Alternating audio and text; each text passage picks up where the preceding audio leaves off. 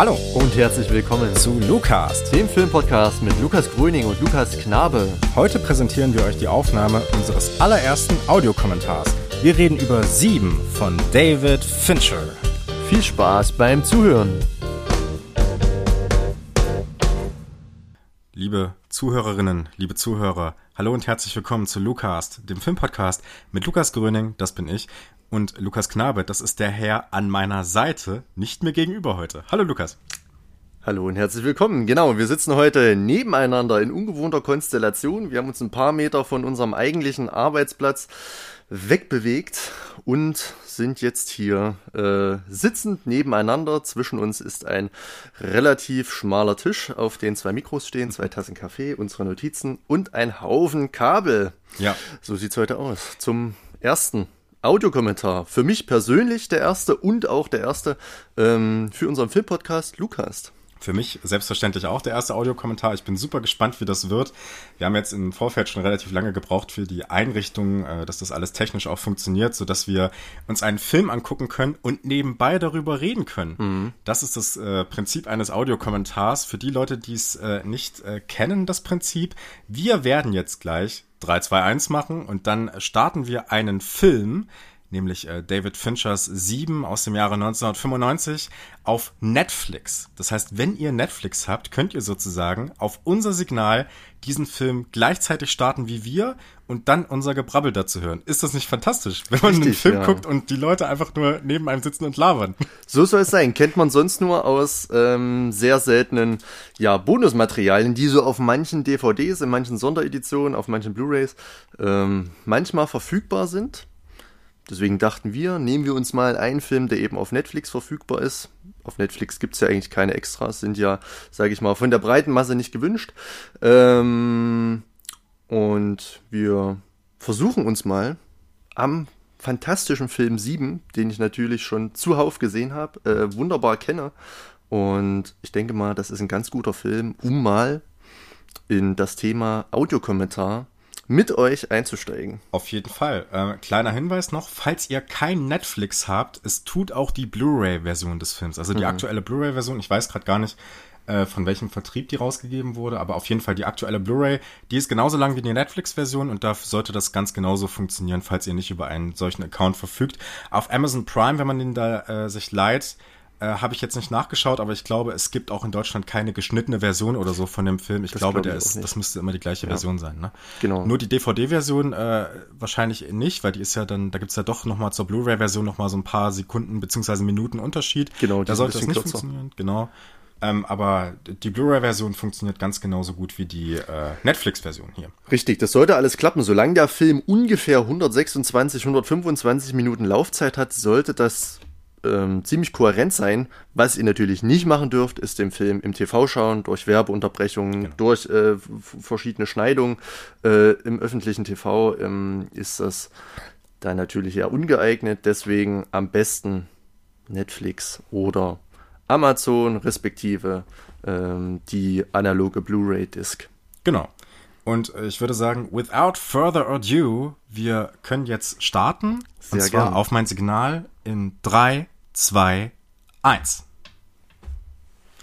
Das hat schon mal wunderbar funktioniert. Sehr schön. der Film Hörte. läuft, das Internet rollt. Genau. Äh, und so auch der Film. New Line Cinema. Genau. Äh, ich bin sehr, sehr gespannt. Funktioniert genau. das technisch? Ja, es funktioniert. Und wir starten. Wir starten in David Finchers 7. Richtig. Das funktioniert genau. bei dir alles? Ja, die okay. Technik funktioniert. Ich höre den Film leise auf meinem rechten Ohr. Mhm. Äh, und wir sehen hier schon Morgan Freeman bei seiner Morgenroutine, würde ich mal sagen. Genau, in seiner Wohnung. Ähm, das ist eine, gleich mal eine schöne Einführungsszene, denn äh, sie macht im Prinzip zwei Sachen aus meiner Sicht direkt deutlich. Mhm. Nämlich zum einen eine Figurencharakterisierung von ihm, wenn man diese äh, ganzen Sachen sieht, die er da so schön fein geordnet auf ja. seinem Tisch hat.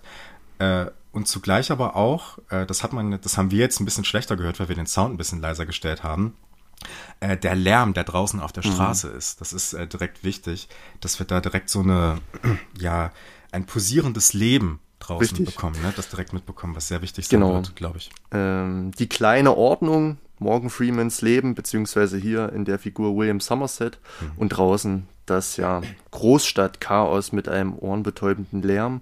Ähm, führt schon mal so ein bisschen in die ganze, die, das ganze Grundmotiv des Films ein. Hier sind wir jetzt natürlich schon gleich beim ersten Mordfall. Es geht los. Wir sehen eine teerschwarze Blutlare, eine, eine Leiche und dort hinten am Rollo einen großen Blutfleck.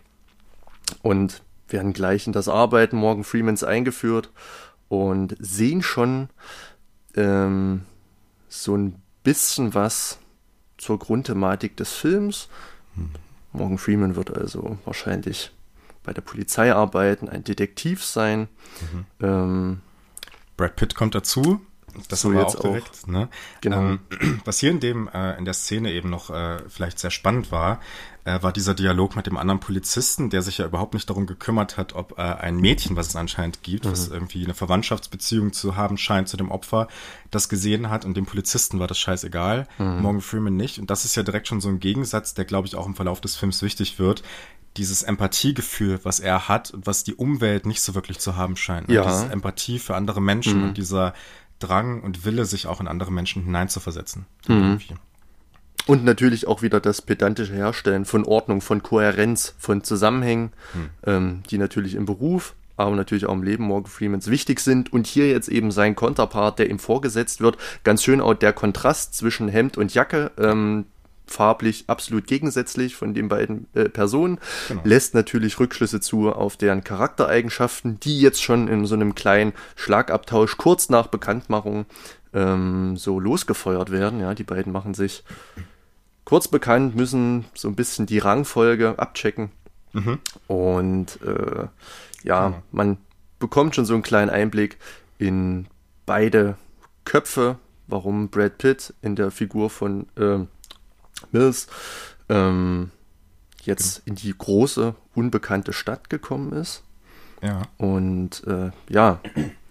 Kommt auch direkt zu spät, ne? Ja, äh, ist richtig. auch äh, wichtig, ne? Also es ist schon anscheinend eher so ein Bauchmensch, niemand, der die Pflichten, sozusagen die mhm. polizeilichen Pflichten allzu ernst nimmt, könnte man sagen. Ähm, ganz im Gegensatz zu dem Mann, der hier mit einem Metronom äh, Richtig. versucht einzuschlafen. Ja, auch wieder etwas Konstantes, eine Form der Selbsthypnose, ne, dass man, sage ich mal, zur Ruhe finden kann äh, im um, Chaos. Um den Lärm auch auszublenden von draußen, ne, ja. den wir jetzt sehen. Ne? Das mhm. ist ja was, was auch noch wichtig wird. Wir erfahren ja auch, dass die Straßen draußen sehr gefährlich mhm. sind im Großen und Ganzen und dass es im Prinzip die eigene Wohnung als einziger Rückzugsort Richtig. zu funktionieren ja. scheint. Ne? Das genau. ist ja ein wichtiges Thema direkt. Und auch der einzige Ort, in dem er wirklich isoliert ist. Also mhm. er lebt ja auch alleine. Ähm, genau. Wahrscheinlich eine gestorbene Frau.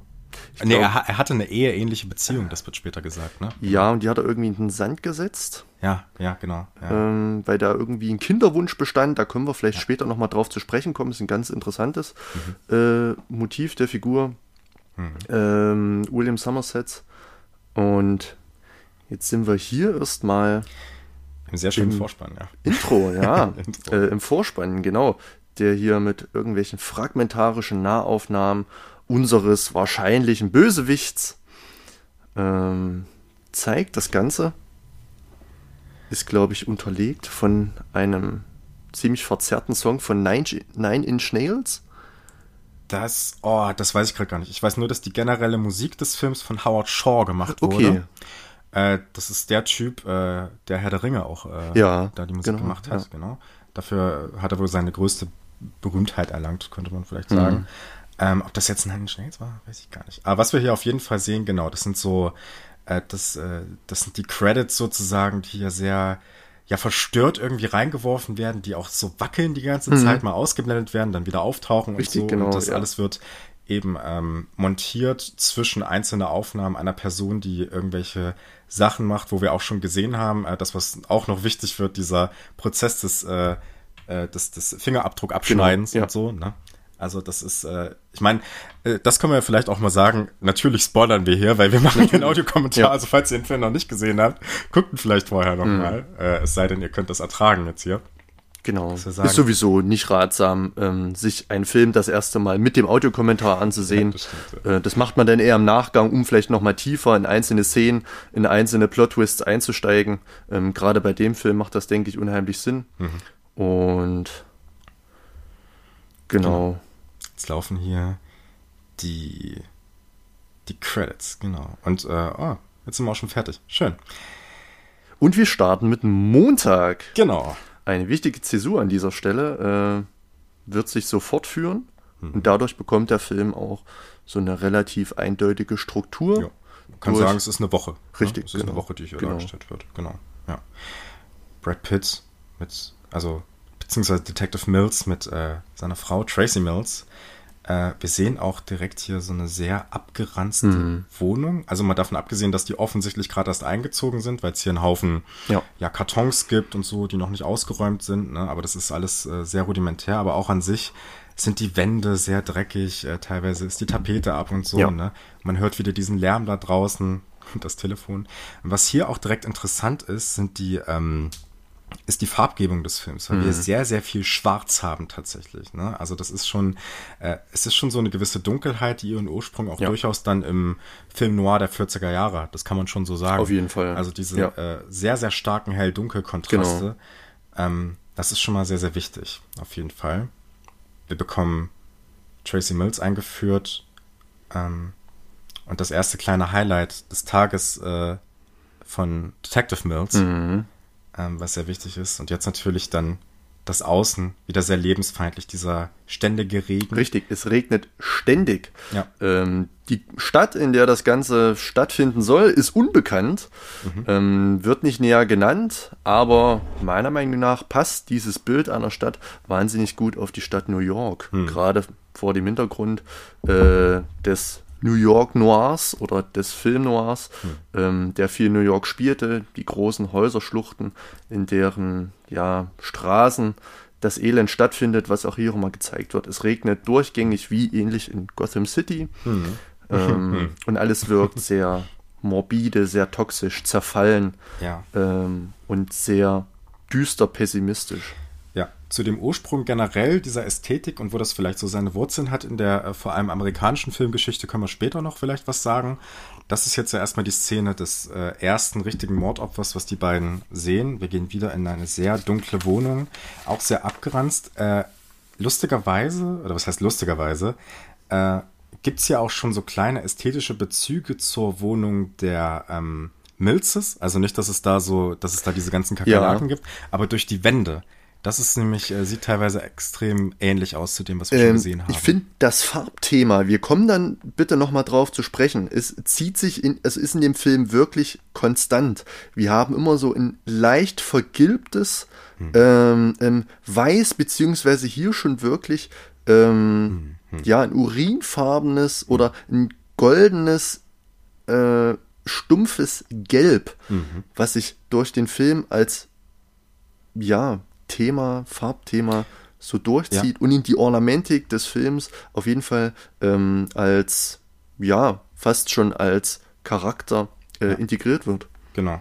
Das hat auch damit viel zu tun, dass wir hier größtenteils ähm, keine extra Spots haben, sondern größtenteils mit, äh, ja, mit Licht. Genau, äh, mit praktischem Licht, genau, das auch im Film für die Figuren einen Zweck erfüllt. Genau. Und auch äh, generell, das kann man vielleicht auch schon mal vorwegnehmen, dass wir hier äh, auch das ein Thema, was wir sehr, sehr oft äh, in früheren Filmen hatten, äh, gerade wenn wir in die 80er hineinblicken.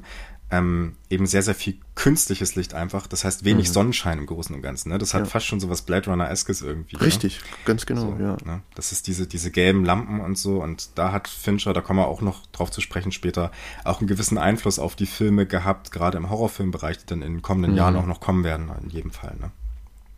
Genau, das Licht erzeugt natürlich eine gewisse Form der, ja, der Einengung, des Grusels, mhm. des äh, Bedrohlichen ähm, und natürlich auch des in einer gewissen Art und Weise ähm, ja, Unbekannten, dass sich jetzt Stück für Stück durch die beiden äh, riesigen Taschenlampen so zum Vorschein kommt. Ja, das Puzzlespiel beginnt mehr oder weniger. Man ist jetzt beim ersten Mordfall, der aufgeklärt werden muss. David Mills darf sich seine ersten Sporen verdienen äh, in seinem ersten Mordfall als, ja, als Anfänger, als Greenhorn, versucht das Ganze auch mit so ein paar flotten Sprüchen zu übertünchen. Ähm, und ja, versucht gleich das Wort zu führen, hm. möchte aufklären und Somerset, ja, weist ihn da dann im weiteren Verlauf so ein bisschen in die Schranken. Hm. Ähm, Was auch damit zu tun hat, dass es kein wirklich intellektueller Vorgang ist, den er äh, da mhm. in seinem Denken hat. Ne? Ja. Also Mills. Ne? Das ist, äh, das ist sehr viel Bauchgefühl, sehr viel Affekt und so. Ne? Und es ist äh, halt ja, er hat sich vollgefressen und so. Und es werden so ein bisschen die die, die offensichtlichen Sachen im Prinzip mhm. erzählt. Ne? Das Richtig. ist keiner, der ja. jetzt wirklich groß drüber reflektiert, was an diesem mhm. Tatort so vor sich geht. Ähm, was vielleicht auch wichtig ist, warum er alleine wahrscheinlich auch scheitern würde. Ja, diesen, richtig, genau. Aufklärung dieses Mordfalls. Ja. Oder der Fälle, die noch mhm. kommen werden. Ne? Ja. Man könnte auch sagen, dass die Figur David Mills hier super in das Muster ähm, des, äh, der Heldengeschichte passt. Ja, am Anfang steht wirklich der, der noch unbekannte, äh, unschuldige und unerfahrene Held, der jetzt eben auf die Reise geschickt wird, sich selbst und seine Umwelt ähm, zum Guten zu verändern. Ob das dann natürlich äh, klappt, sei jetzt mal ganz deutlich dahingestellt. Ja. Wir haben ja schon einiges gespoilert, aber Brad Pitt ist, kann jetzt hier erstmal der junge, edle Ritter sein, der sich jetzt im wahrsten Sinne des Wortes seine Sporen verdienen muss. Beziehungsweise man könnte im Verlauf des Films äh, dann ähm, ja mutmaßen, dass er sich dahingehend entwickelt. Ne? Also dass wir wirklich so ein klassisches Heldenreisemotiv mhm. haben mit, ja. äh, das ist eine Figur, die sich wandeln muss und die sich auch wandelt, um diesen Fall letztendlich aufzuklären. Er hat diesen Mentor an der Seite, ne? Mhm. also so Star Wars-mäßig im Prinzip. Ja. Ne? Ähm, aber ich, ich glaube nicht, dass wir hier groß weit wegkommen davon, dass äh, wir mit Morgan Freeman dann mhm. doch die klare, den klar, die klare Hauptfigur dieses ja, Films eigentlich haben. Auf jeden Fall, er ist der Lehrmeister, der Mentor, mhm. ähm, der hier noch äh, ja kurz vor AD ist, mhm. aber dann, wir werden es dann auch an verschiedenen Plotpoints sehen, immer wieder ins Geschehen, ja, sage ich mal, beordert wird, sich selbst dazu bereit erklärt, weiter ähm, an den verschiedenen Fällen teilzunehmen, hm.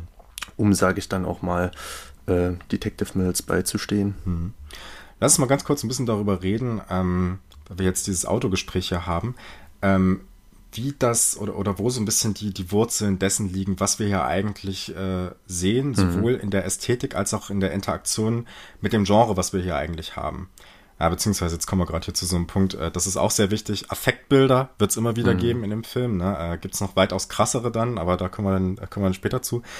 Ähm, im Prinzip ist es interessant, wenn man sich äh, anguckt, wo erstmal diese ganzen verregneten Straßen und dieser Realismuseffekt auch herkommt, den wir in, diesen, äh, in diesem Film dann durchaus auch haben. Ne? Also, äh, weil das ist etwas, was in Hollywood eigentlich in New Hollywood seinen mhm. Ursprung hat, dass man im Prinzip so ein bisschen dokumentarisch die Straßen erobert hat, beziehungsweise dann auch mit Handkameras unterwegs war und eben das draußen, das echte Leben gefilmt hat, wenn man so möchte, und da seine Figuren oftmals äh, Außenseiter reingesetzt hat. Mhm ähm, und äh, gleichzeitig dieses äh, Außen aber stilistisch auch überhöht hat und dem immer so eine gewisse Künstlichkeit gegeben hat, eben durch so etwas wie Noir-Elemente mhm. und sowas, ne? Und, und dann diese, der Kontrast, der durch die, der durch die Innenräume durchaus besteht. Mhm. Also wenn man jetzt an Filme wie Der Pate denkt, da hast du diese, äh, diese verregneten Straßen auch, genauso ja. wie der, der, der Dialog, ähm, dann etwas später 76 Taxi Driver, ähm, oder auch Assault on Precinct 13 oder auch sowas wie Der Exorzist, mhm. wobei Genrefilme in New Hollywood eigentlich eher die Ausnahme waren. Das ist jetzt ein Gegenbeispiel.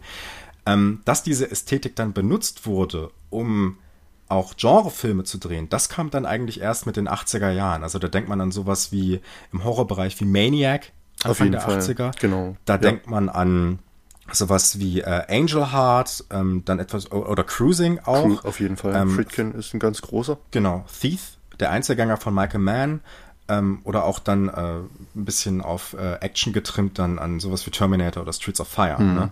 Ähm, und das ist interessant, dass man eben da diesen Mix aus äh, diesen klassischen Hollywood-Strukturen und äh, auch dem New Hollywood, so einer gewissen New Hollywood-Ästhetik hat äh, und gleichzeitig aber, dass das in einen Genrefilm gepackt wird. Und das ist im Prinzip was, was David Fincher jetzt hier 1995 mit dem Genre des Kriminalfilms oder auch Polizeifilms macht. Mhm. Das heißt, äh, wir haben eigentlich einen ganz klassischen so, so eine ganz klassische Idee von Genre, wie genau. wir es haben. Wir ja. äh, sehen uns Tatorte an, wir gehen auch mal zum Chef, wie wir es hier haben. Genau, und der ja. äh, gibt Wir haben einen Detektiv im Regenmantel. Genau, absolut. Ja, der, der, Zylinder oder ist kein Zylinder, aber dieser, dieser klassische, ich weiß nicht, wie das heißt, diese Hüte, die bin ich auch nicht so firm drin, ja, weil Morgan Freeman jetzt aufhat. Ja. Das ist ein ähm, großes Thema. Und ähm, diese Vermischung dieser klassischen Elemente mit, mit einem Kriminalfilm, wo auch noch diese Affektbilder mhm. reinkommen, ne, die man sonst im Hollywood-Kino ja eher selten hat, ne, weil man ja eigentlich einen, ja, nicht Wohlfühlfilm ja. machen möchte, ne, aber äh, das, das ist was, was, was hier äh, mhm. auf jeden Fall auch etabliert wird. Auch mit diesem Kunstlicht die ganze Zeit, ne, was mhm. wir schon gesagt haben, dass das Licht nur von Lampen kommt und von ganz, ganz spärlichem Sonnenlicht, was von draußen mal reindrischt. Aber ja. eigentlich ist es immer konstant dunkel. Ja.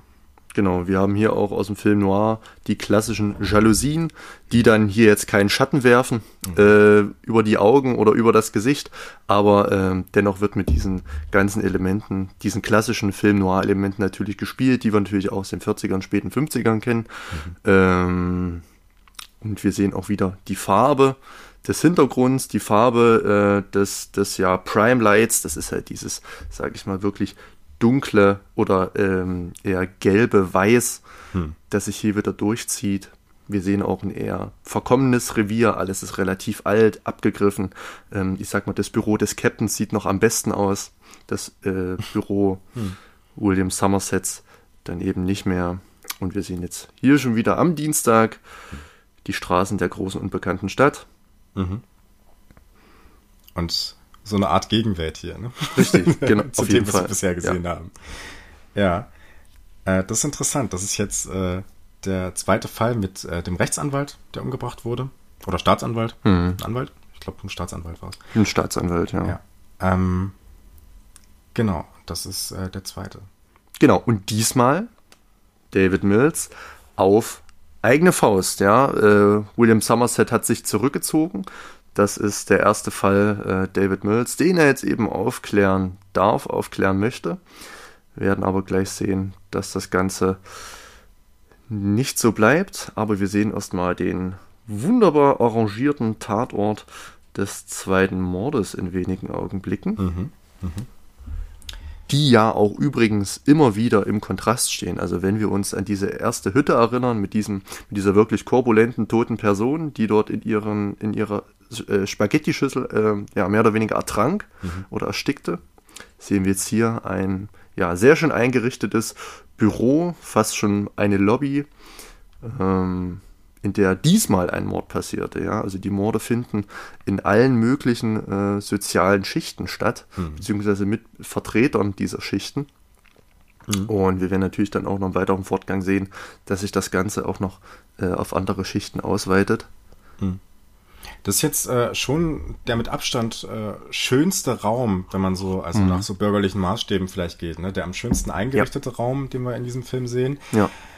Und trotzdem wirkt das alles sehr steril, ne? Also äh, ich äh, könnte mir jetzt relativ äh, schlecht vorstellen, in so einer Hütte zu arbeiten. Ja. Es wirkt alles sehr, sehr kalt, auch ja. mit diesem Stuhl, den er da eben gehabt hat und so, ne? Hier haben wir jetzt gerade das Richtig. Bild. Äh, und jetzt sehen wir erstmal den Tatort mit dem Wort Greed. Genau ähm, aufgeschrieben. Oder aus Hab natürlich Habgier. Dann. Blut, genau, die Habgier. Genau, ja. Die Augen, ja.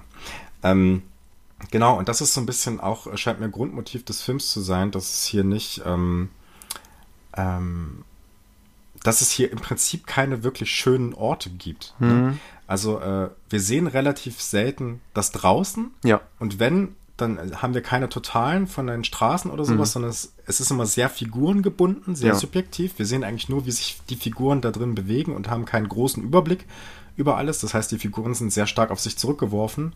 Und in den Innenräumen ist es immer so steril und äh, so eingeengt teilweise auch, äh, dass irgendwie die ganze Zeit so ein beklemmendes Gefühl äh, einen begleitet, mhm. finde ich. Also, es, ja, ja, es ist eine gewisse Enge. Die Räume sind zum beispielsweise hier auch sehr überladen. Auch die Wohnung von, von Mills ist auch sehr überladen, sehr einengt, sehr, ja, fast schon äh, äh, bedrängend hm. und spielt natürlich auch der Sicht William Somersets auf die Welt bei.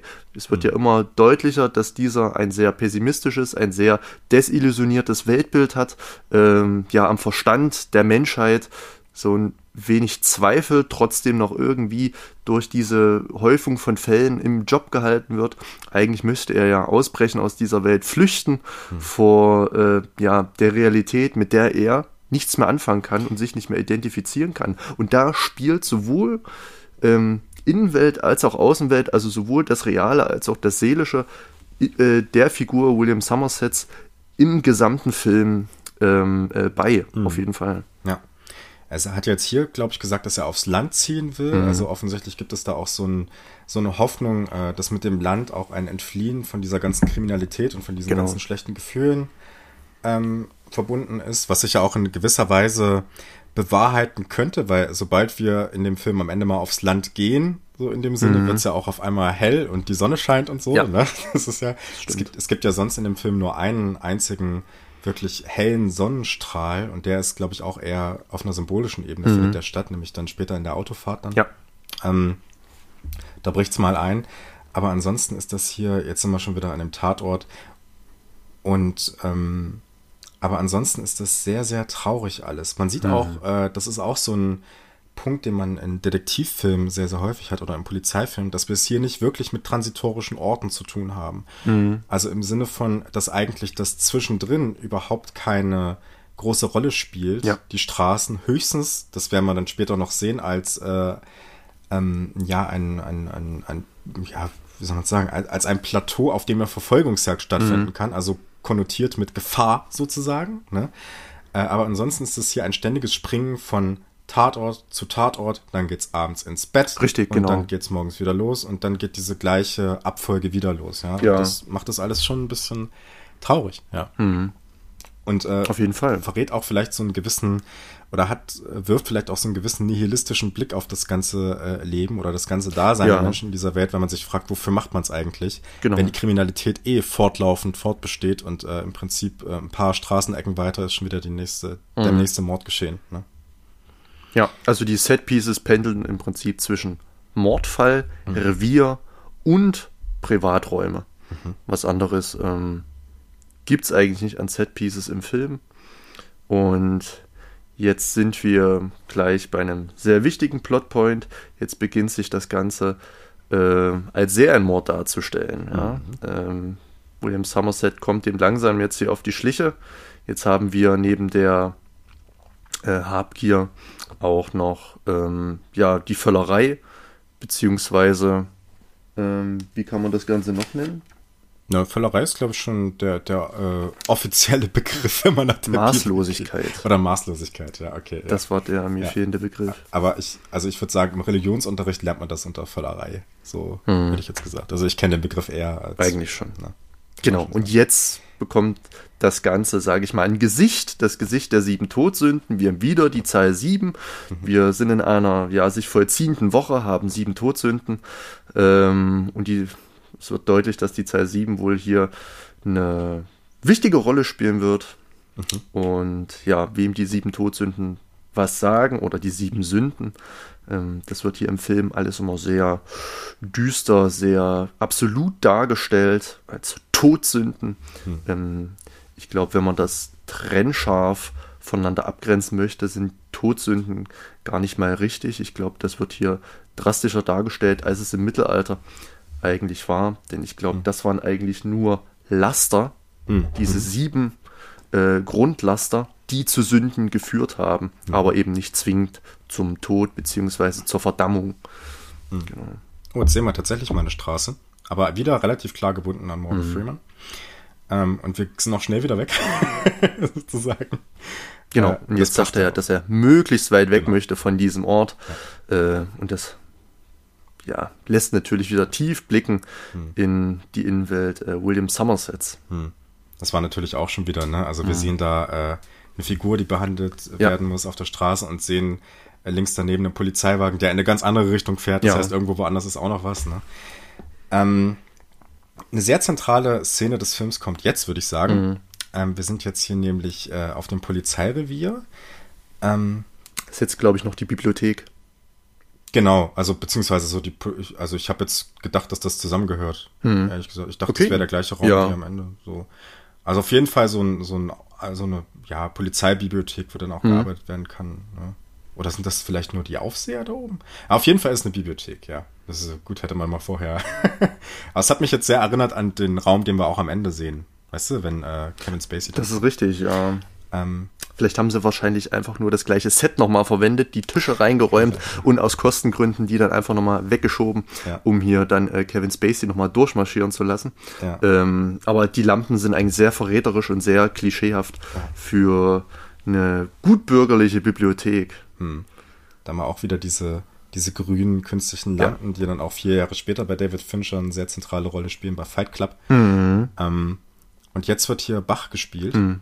Ähm, und das ist äh, interessant, weil wir, weil wir jetzt natürlich erstmal getriggert sind, dass es um die sieben Todsünden geht. Das heißt, es ist ein äh, biblisches, ein religiöses Thema. Ähm, und jetzt wird der Posterboy der klassischen Musik im äh, 17. Jahrhundert mhm. äh, gespielt, der auch äh, dessen Musik als äh, Sinnbild für Katholizismus im Prinzip mhm. Äh, gefeiert wurde, auch in dieser Zeit. Mhm. Ähm, und das ist spannend, denn äh, mit Katholizismus verbindet man ja immer so ein gewisses Ritual, ja, etwas sich wiederholendes und ja, ritualisiertes, diese Messen und so. Ne? Mhm. Ähm, und äh, im Prinzip ist das genau das, was Morgan Freeman hier in einer gewissen Weise macht. Also auch, äh, dass man im Prinzip dieses Ora et Labora in einer gewissen Weise ja. sehr stark äh, lebt. Das heißt, er holt sich diese Bücher raus, nimmt sich ganz viel Zeit, die ganze Nacht und arbeitet das durch, mhm. um sich über äh, das Verstehen des Mörders, also im Prinzip äh, um, um diese Muster nachzuvollziehen. Das Hineindenken, genau. Genau, richtig. Ja. Und das eben über äh, die westliche Kultur, ja. also über den kulturellen Background, den dieser ja. Mörder anscheinend auch hat. Holt sich jetzt diese ganzen Bücher und genau. äh, währenddessen sehen wir natürlich äh, zwischenmontiert ähm, Brad Pitt, der einfach nur in die Akten schaut und nicht so richtig weiß, wie er da vorankommen mhm. soll. Äh, wir sehen das auch gleich als Gegensatz nochmal, dass er ähm, eben nicht Bücher studiert, sondern sich nebenbei noch ein Basketballspiel, glaube ich, anguckt. Mhm. Ne? Also äh, dieser Prolet ja. mit, mit seinem Bier. Genau, er betrachtet einfach das Offensichtliche, währenddessen äh, ja, William Somerset da tiefer schürft und versucht zu psychologisieren äh, und versucht sich wirklich in den Täter ähm, hineinzudenken. Hm. Genau. Und dafür nimmt der Film sich Zeit. Durch verschiedenste Literatur, die ja wirklich offensichtlich gezeigt wird und die ja, was ja auch äh, wirklich einer Realliteratur entspricht, das sind ja, ja Werke, ja. Ähm, die durchaus heute noch ähm, breit rezipiert werden ähm, und vielleicht auch durch den Film gar so eine kleine Renaissance erfahren haben. Hm, kann sein, ja. Hätte man, ja, da ist das Basketballspiel, genau. Was er noch nebenbei laufen hat. Richtig, ja. genau. Eine sehr wichtige, wenn auch eher im Hintergrund, wie wir jetzt hier gesehen haben, durch die Glasscheibe. Es ist eine gewisse Trennung da, eine gewisse Barriere zwischen den beiden, bedingt durch ja den harten Job, das harte Leben in der Stadt. Ähm, wir werden aber sehen, dass die beiden noch eine starke Bindung haben. Ähm, und ja, Gwyneth Paltrow hier als, ich würde fast sagen, femme fragile. Mhm. Ähm, Mhm. In einer, ja, schon sehr, sehr zentralen Rolle äh, werden wir noch zu sprechen kommen. Ähm, gerade auch was die Beziehung zwischen oder zu den beiden Hauptfiguren Mills und Somerset ja. äh, anbelangt. Dort ist Gwyneth Paltrow ja fast schon ähm, ja, so ein kleiner Fixpunkt oder zumindest ein Anker, der die beiden in einer ganz wichtigen Thematik verbindet, die ich mir noch aufsparen möchte. Hm. Ich meine, man kann ja jetzt vielleicht schon mal äh, vorwegnehmen, äh, dass, also diese Trennung ist ja da, die hast du schon gesagt, mhm. und äh, die beiden werden im Prinzip bis jetzt wurden einmal zusammen gezeigt. Ne? Mhm. Und Gwyneth Paltrow taucht im Verlauf des Films nur sehr, sehr wenig ja. auf. Die hat relativ wenig Screentime. Ähm, und jetzt bekommt Mills natürlich das, äh, die, die Arbeit sozusagen von Morgan Freeman hier. Ich sag die ganze Zeit Morgan Freeman, von Somerset, äh, von Somerset äh, gereicht. Und jetzt kriegt er noch die Zusammenfassung, damit es ein bisschen schneller geht. Mhm. Und äh, dass er das sich im Auto anguckt, das natürlich auch irgendwie so ein bisschen, oder, oder ist natürlich, äh, ja, genau. Ja, sinnbildlich, dass er möglichst versucht, das sich möglichst schnell reinzuhauen und irgendwie ja. schnell die Zusammenfassung lesen, anstatt sich da durchzuarbeiten und so, ne? Ganz genau. Und glaubt, das reicht, ne? Ja. Ähm, Tja. Auch Figurencharakterisierung. Ganz viel Figuren. Figuren Richtig, der Name stand jetzt schon in Gold und Schwarz an der Glasscheibe, aber wer sitzt drin? Morgan Freeman in Person von William Somerset. Der ja seine alten Gewohnheiten nicht abstellen kann, an seinem alten Platz sitzt ja. und recherchiert, äh, investigativ ähm, ja, arbeitet hm. Ähm, auch, auch, das hier wieder so ein Hinweis auf die Künstlichkeit, ne? Das Licht muss angemacht werden da richtig, rechts, während von ja. links das äh, Sonnenlicht eigentlich hm. reinscheinen könnte. Das stimmt. so, ne? ja. Die Dunkelheit, äh, die diese Welt mhm. umgibt. Ja. ja, bisschen trostlos, ne? Auf jeden Fall. Und wir sehen wieder ähm, diese, ja, nicht weißen Wände, sondern das sind eher sehr grau, wirklich so ein fast schon gelbes Grau. Ähm, dann eben noch durch dieses warmweiße Licht. Hm. Wir bekommen auch jetzt eine visuelle Trennung der beiden zu sehen. Am Anfang äh, konnte man das noch in der Totalen zeigen und äh, dieses Hin- und Herschneiden zeigt natürlich auch so eine Trennung zwischen den beiden auf, mhm. ne? dass die natürlich nicht zusammenarbeiten, zu unterschiedlich sind und so. Ne? Ähm, aber den Versuch, die beiden zusammenzubringen, den sehen wir jetzt in der nächsten Szene. Das kann man vielleicht vorwegnehmen. Mhm. Ist die nächste, ne? Das müsste gleich kommen, direkt, ja. Genau. Der Anruf von Tracy. Und Genau, also ja. was ich gerade schon ansprach, Tracy wird jetzt hier tätig, um ja mehr oder weniger ein Rendezvous am Abend zu arrangieren zwischen ähm, ja den beiden ja. hier äh, Kollegen. Ja, man kann man kann auch so ein bisschen frech vorwegnehmen. Äh, ein Rendezvous mit Somerset und äh, das Kleinkind ist auch noch hockt auch noch so ein bisschen mit am Tisch, ne? so. Schwierig. Also ja. du würdest Tracy jetzt eher als Nee, ist kein Love Interest, äh, auf jeden Fall. Na, aber, aber, ja. Aber, aber, äh, aber, aber, aber die, die, ich sag mal so, die, die menschliche Bindung zwischen ja. den beiden wirkt in diesen Szenen stärker mhm. als die zu, zwischen Tracy und, wie heißt er mit Vornamen? David? David, genau. Mhm. Ja. Sehen wir gleich. Also, mhm. beziehungsweise, ja. können wir darüber diskutieren. Aber, auf jeden Fall, genau. Ähm, Morgan Freeman ist natürlich auch hier schon im einen eher betagterem Alter, ähm, also noch keineswegs alt, aber definitiv weitaus älter als David Mills hm. ähm, und nimmt fast schon für Tracy ja, so eine Art Vaterrolle ein, die äh, William Somerset nie hatte. Ja, ganz kurz jetzt auch die Totale, ne? Also beide sind in einem genau. Bild. Da haben wir Verbringen die, äh, die den gemeinsamen Abend ja. und jetzt eben auch äh, das gemeinsame Bild. Mhm. Genau. Und da sind wir schon und wir haben schon einer liebreizenden Gwyneth Paltrow erwartet. Mhm. Somerset war ein bisschen schüchtern. Jetzt erfahren sie auch die Vornamen von, von jeweils anderen Mal.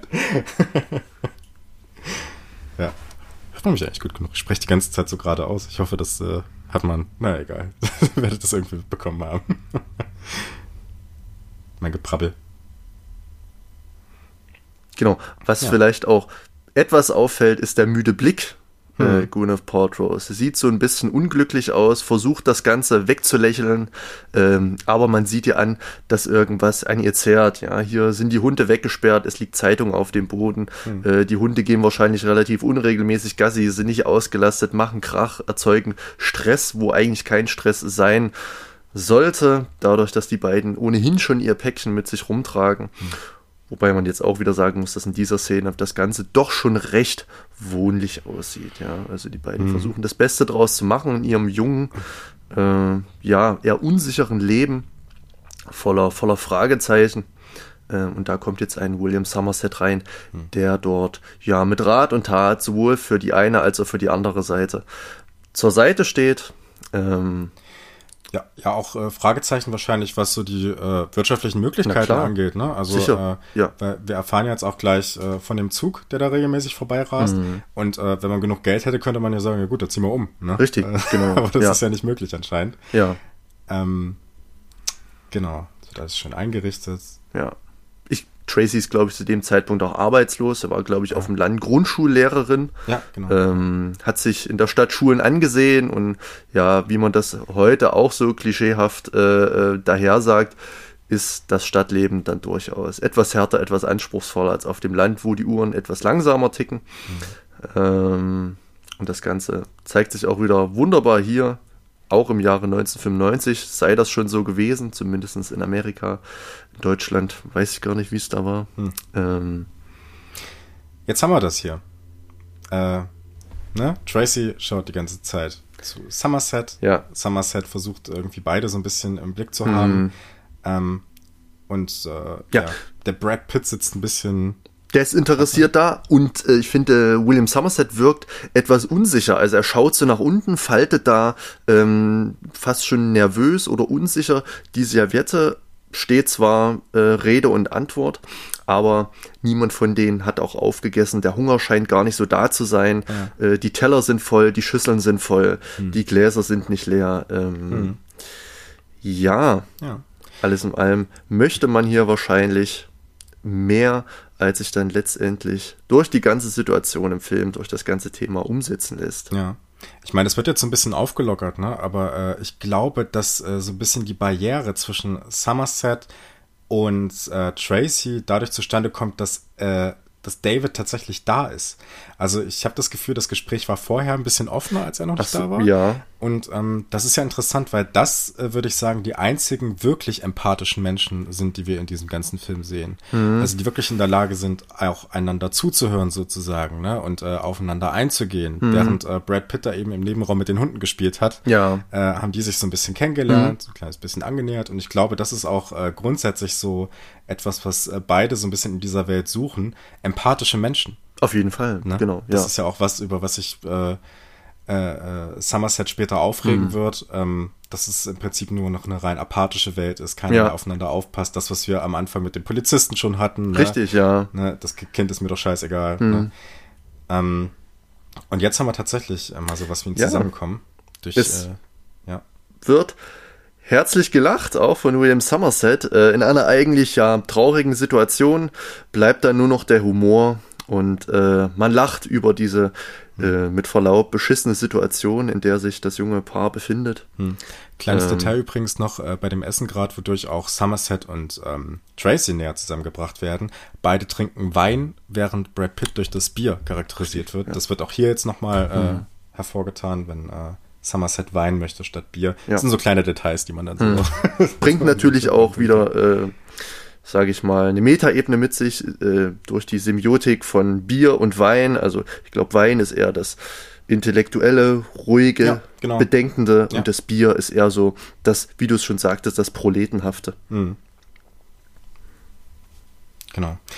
Ähm, und jetzt auf einmal arbeiten beide zusammen und das auch mit so einer gewissen Begeisterung. Also man kann vielleicht schon sagen, dass dieses Gespräch äh, beide in einer gewissen Weise darin bestärkt hat, dass sie zusammenarbeiten können mhm. und auch in gewisser Weise so ein Gefühl dafür entwickeln, für eine gute Sache ins Feld zu ziehen. Ja. ja? Also, dass sie äh, sozusagen, dass es nicht mehr so dieses, ja, es ist äh, sowieso alles sinnlos, nächste Woche stirbt eh wieder der Nächste und ja. dann mal wieder am nächsten Fall, sondern dass es wirklich darum geht, das Ding aufzuklären und dass beide auch mit einer gewissen Motivation jetzt dabei sind. Hm. Ne? Und initiiert wurde das durch die gute Seele Tracy. Absolut, ja, genau. Ähm, was, wo man vielleicht auch sagen kann, sowieso so das einzig Schöne, das einzig äh, Bestärkende, mhm. was Mills so in seinem Leben vielleicht hat, weil sonst begegnet er der Welt ja eh nur mit Definitiv. Zynismus. Mhm. Ja. Ja. Genau. Jetzt habe ich gar nicht mehr auf dem Schirm, wie, wie der Film weitergeht. Bis zu einer gewissen Zeit aus. Sehen wir ja gleich. Genau. Ja, ich hätte gern Wein. Genau. Ähm,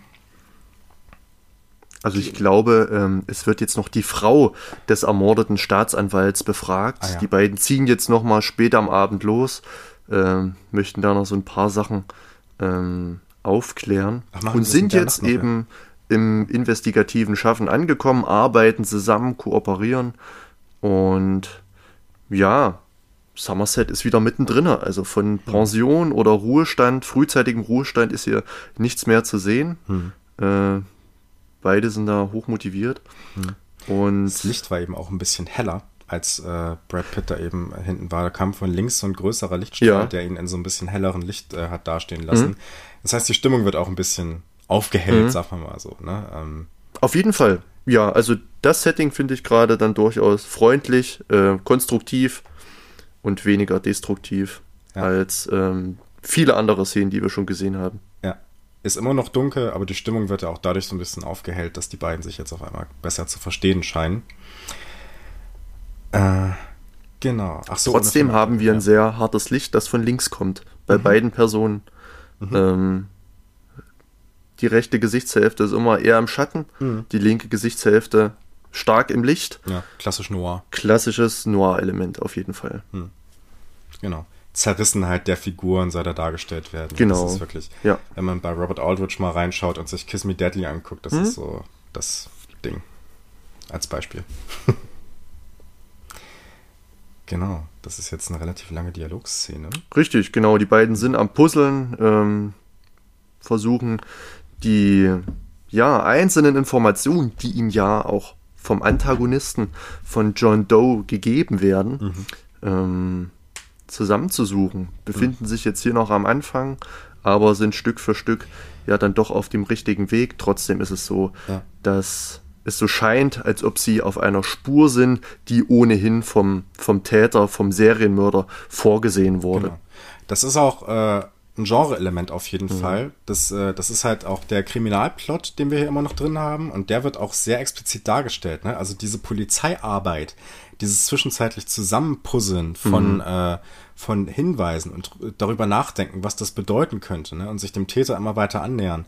Und um herauszufinden, wer das ist, das ist nämlich ganz, ganz wichtig. Denn äh, ab einem gewissen Punkt des Films sind wir hier tatsächlich auch in, einer, in so einem gewissen ähm, Modus, dass wir uns auch mal fragen könnten, wer war es denn jetzt? Also es wird in gewisser Weise fast schon zu so einer Art Whodunit.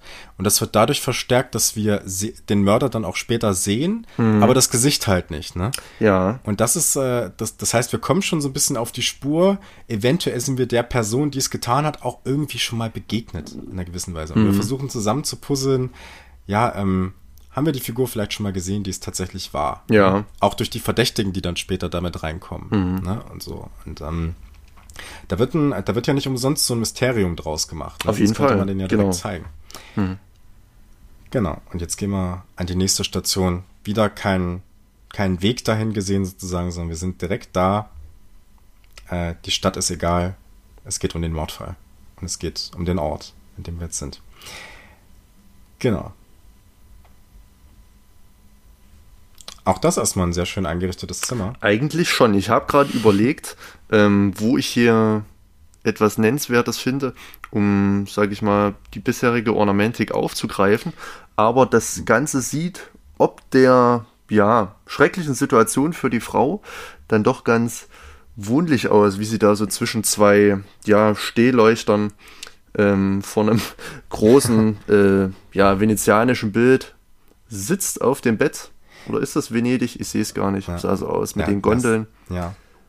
Es ist auf jeden Fall immer noch sehr dunkel. Ne? Also es gibt diese ja. einzelnen Lichtspots da, aber es gibt kein äh, ganzheitliches den Raum erhellendes mhm. Licht, mhm. äh, sondern das ist, das wirkt immer noch so ein bisschen düster, auch durch diese unterschiedliche Farbgebung und so. Mhm. Ne? Es hat schon so was, was stark ambivalentes irgendwie. Haben wir doch mal eine totale von der Stadt. Mal Richtig, eine Großstadtaufnahme und wir sind, haben gesehen, wie das Licht im Büro anging und dort sind wir nun auch. Mhm. Schauen uns das nochmal an. Wir haben nach wie vor Detektivarbeit. Äh, sehr explizit gezeigt. Die Hinweissuche. Richtig, ist so ein bisschen das äh, Fischen im Trüben. Natürlich auch ein klassisches Motiv. Ich hatte es schon erwähnt, die Puzzleteile müssen sich jetzt allmählich zusammensetzen. Ähm, die beiden versuchen das kooperativ zu lösen, mhm. aber let den letztendlich äh, ja guten Gedanken oder die richtigen Gedanken kommen dann eher vom Lehrmeister William Somerset. Wir hören immer mal ein lustiges Kommentar oder ein flapsiges Kommentar von Brad Pitt. Hm.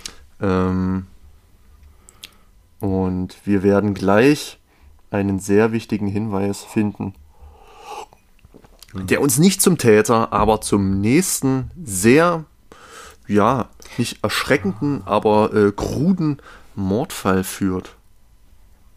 Stimmt, ich erinnere mich. Ich habe den Film heute erst gesehen, das äh, merkt man gerade nicht so richtig. ja. Also William Somerset ist wirklich für nichts zu schade, steigt auch in seinem Alter noch auf eine Kommode, ja. ähm, um hier ja eine Botschaft freizulegen aus Fingerabdrücken.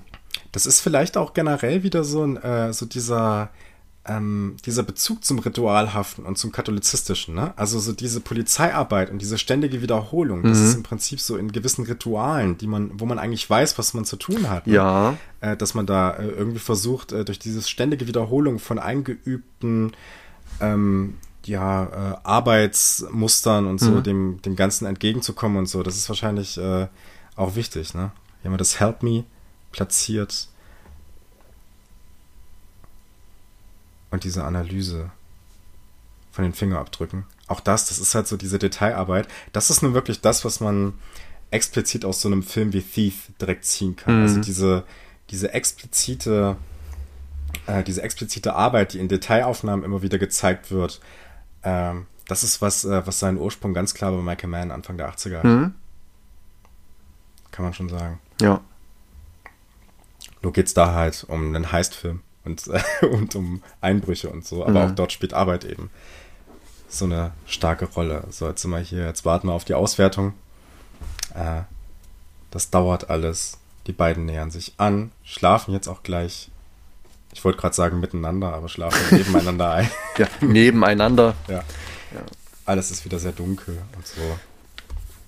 Genau, sitzen da auch recht ungemütlich in einem langen Gang, mhm. ähm, der dann auch gleich wieder, sobald die beiden einschlafen, mit Leben gefüllt wird. Äh, ja, mhm. man schläft an der Arbeit und ähm, der nächste große Fang steht hier kurz bevor. Ähm, vielleicht schon mal, um das ganz kurz vorwegzunehmen, als ich den Film das erste Mal gesehen hatte, ähm, ist jetzt dieser dritte Mordfall, der sich natürlich in die Reihe der sieben Morde äh, einreiht und die Sünde Trägheit vorwegnehmen soll, mhm. ähm, war für mich tatsächlich der nicht erschreckendste, aber der erschauderndste Mordfall der ja. sieben. Mhm. Äh, werden wir gleich sehen. Ganz toll inszeniert mit einem Musikstück von äh, Howard Shaw, du hast mhm. es schon gesagt, mhm. dem Herr der Ringe-Komponisten. Ähm, ja, das ist ganz interessant. Also, das ist auf jeden Fall das Bild, was so affektmäßig am stärksten heraussticht. Mhm. Ne? Der Film arbeitet da mit mehreren Elementen, denn ich finde, es gibt äh, dann auch noch eine andere Mords äh, oder einen anderen Mord, der einen auf eine ähnliche Weise erschaudern lässt und der nur, ach, jetzt haben wir den Dienstag, siehst du. Richtig. Äh, da haben wir äh, das ist ein, eine Handlung, die da vollzogen wird, die uns nur durch ein Bild und durch die Erzählung eines äh, anderen Menschen mhm äh, in dem Verhörraum dann äh, ja, geschildert wird. Richtig. Das ist auch nochmal ja. ziemlich, ziemlich böse. Mhm. So. Das stimmt. Aber jetzt kommt auf jeden Fall das krasseste Affektbild, mit dem mhm. hier gearbeitet wird, ja. Also, beziehungsweise erstmal werden die Rekruten auf den Einsatz vorbereitet.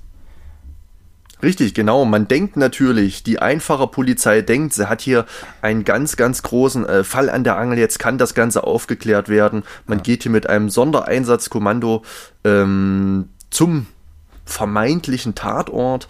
Die beiden Detektive Mills und Somerset wissen natürlich bereits, dass das Ganze nicht so einfach ist, wie sich das hier, ähm, sage ich mal, die Einfachen oder die Söldner äh, vorstellen, sondern das ganze Puzzle wird natürlich weitergehen und jetzt nicht einfach ähm, ja in einem Sozialwohnviertel enden. Ja. Aber hier wird jetzt natürlich die Kavallerie äh, eingeschaltet ähm, und Amerikaner dürfen das machen, was sie gerne machen, äh, mit großen Waffen spielen und einfach mal äh, ja die männliche Sau rauslassen. Ja.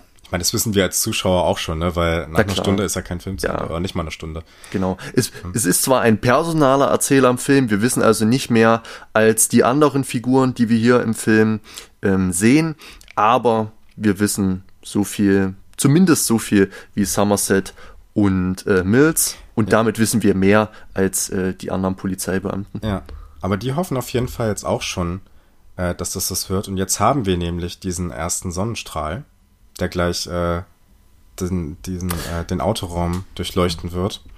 Und der natürlich dann auch äh, ah. so ein bisschen vorwegnimmt, okay, das könnte ja jetzt ein ziemlicher Erfolg sein gleich. Ja. Das, das, das okay. kommt jetzt gleich, das sticht jetzt gleich dadurch. Mhm. Und äh, sozusagen, ja, die Stadt wird hell, äh, der Fall wird jetzt aufgeklärt, ne? Es wird ja. jetzt äh, ganz schön alles, äh, die, diese traurige Welt neigt sich dem Ende zu und jetzt kommt der Sonntag, da ist er. Ja. Der, der äh, neigt sich dem Ende zu. Ach, okay.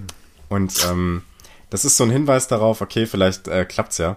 Ja, ähm, vielleicht so ein leichtes Durchblitzen von Hoffnung. Es regnet genau. ja weiterhin in äh, genau. Strömen, wie man das kennt. Das ist jetzt auch gleich direkt zu Ende. Also wenn wir jetzt äh, weitergehen in der Szene, äh, ist der Himmel dann wieder genauso grau, wie er vorher ja. war.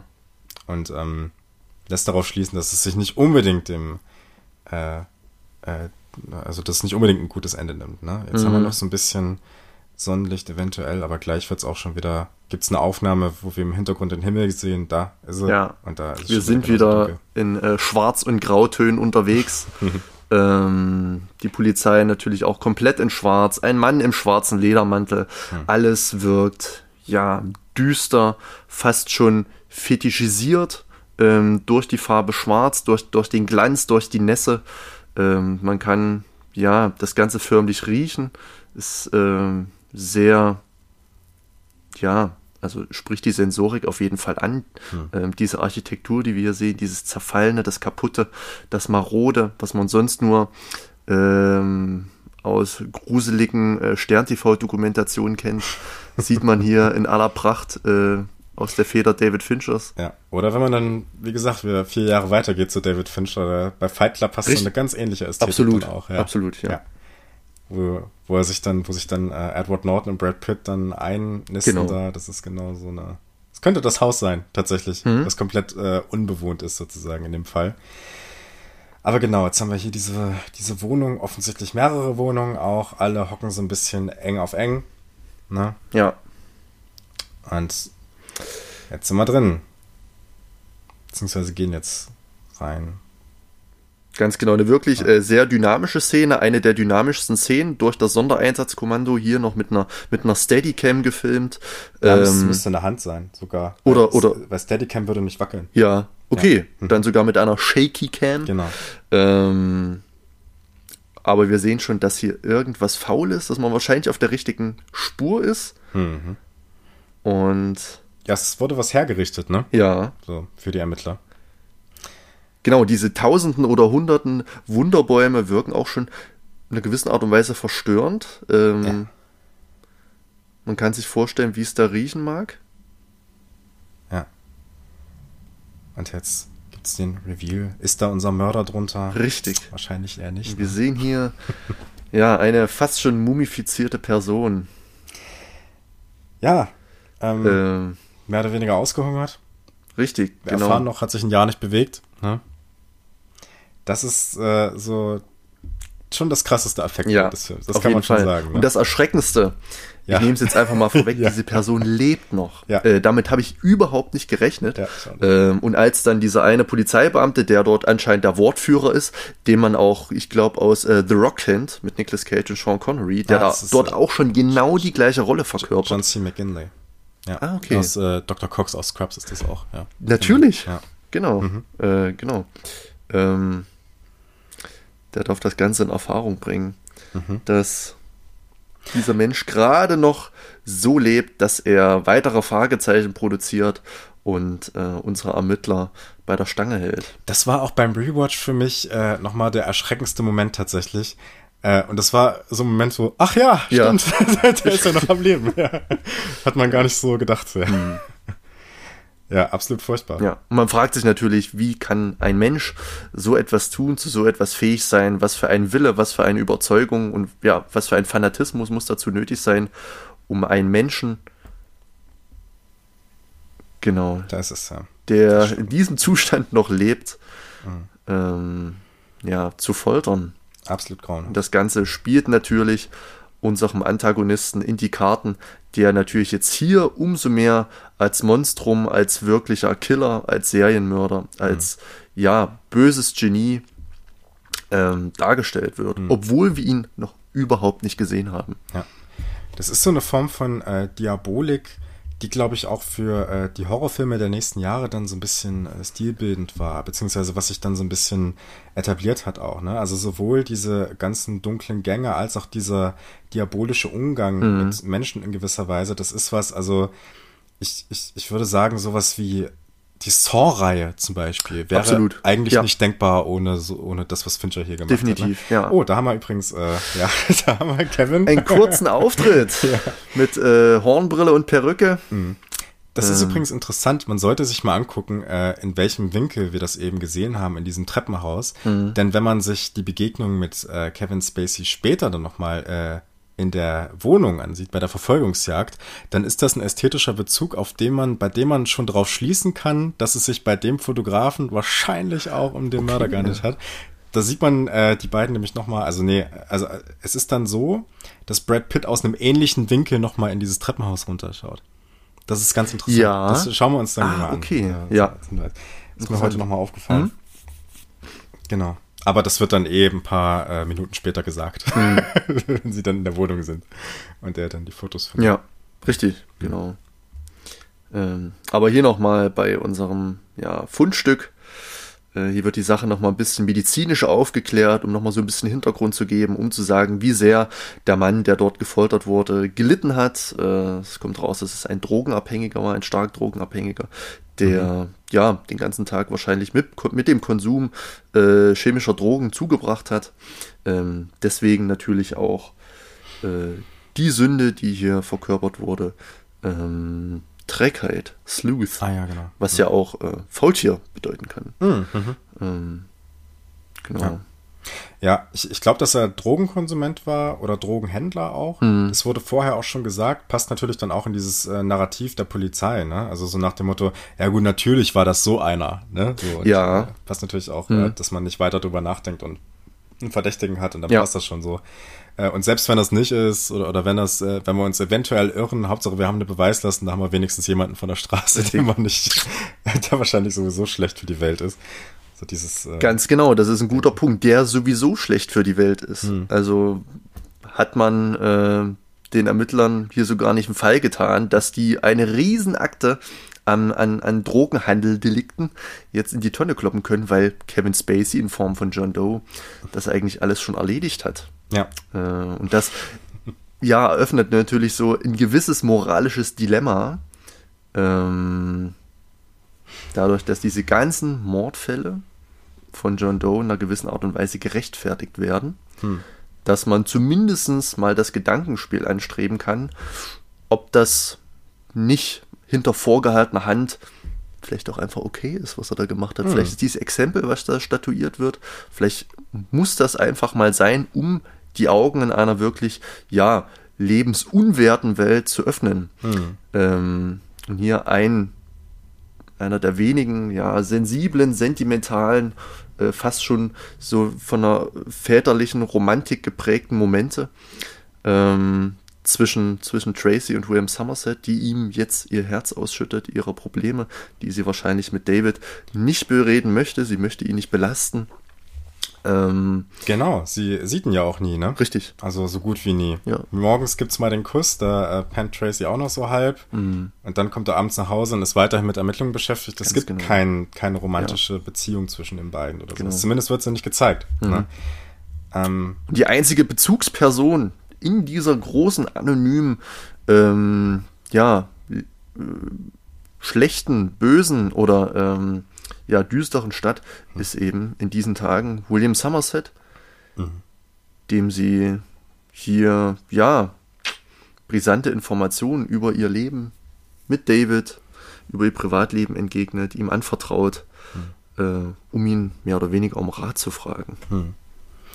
Und das ist auch so der Moment, wo auch nochmal so ein bisschen klar wird, dass die beiden die einzigen ja, Sympathieträger eigentlich in dem Film sind. Mm. Ne? Also, äh, also äh, Detective Mills, äh, David ist zwar auch mal ja. äh, mit dabei, aber er ist wirklich nur so ein zynischer Stichwortgeber eigentlich. Ja. Ne? Und er ist auf diese Art und Weise dann vielleicht irgendwie sympathisch als eine Art Sidekick. Ja aber äh, und vielleicht auch als jemand, der diesen körperlichen Part in dieser Detektivgeschichte übernehmen mhm. könnte und das auch noch wird. Also da wird ja dann John Doe hinterherlaufen später. Ja. Ähm, aber zu mehr ist der Typ eigentlich nicht zu gebrauchen. Der ist nicht dazu zu gebrauchen, diesen Fall Nein. aufzuklären. Das genau. äh, obliegt nur äh, äh, William Genau. Und man fragt sich wirklich, was mit diesem Polizeirevier passiert, wenn der in Rente geht in, in ein paar ja. Tagen. Ne? Dann, ja. Ne? also dann äh, gibt es im Prinzip niemanden mehr, der in der Lage ist, sich auf eine intellektuelle Weise in einen Mörder hineinzuversetzen und äh, eben Fälle von diesem Kaliber, sagen wir ja. jetzt mal, aufzuklären. Das gibt es einfach nicht. Mhm. Dann, ne?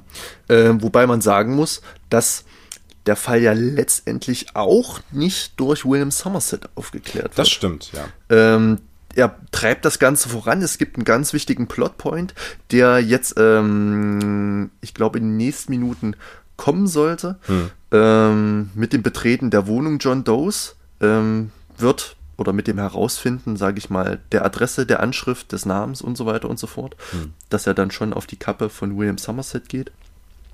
Ähm, und ich würde noch mal gern kurz darauf eingehen, solange diese Szene andauert, hm. dass hier ähm, die Person Tracy Mills für uns, sage ich mal, sympathisch oder nachvollziehbar gestaltet wird, dadurch, dass sie zum einen schwanger ist, sie möchte eigentlich gern heiraten, sie möchte gern Kinder, sie möchte eine feste Bindung, ein geordnetes Leben. Mhm. Das, wonach sich wahrscheinlich auch viele äh, Zuschauerinnen und Zuschauer des Films sehen.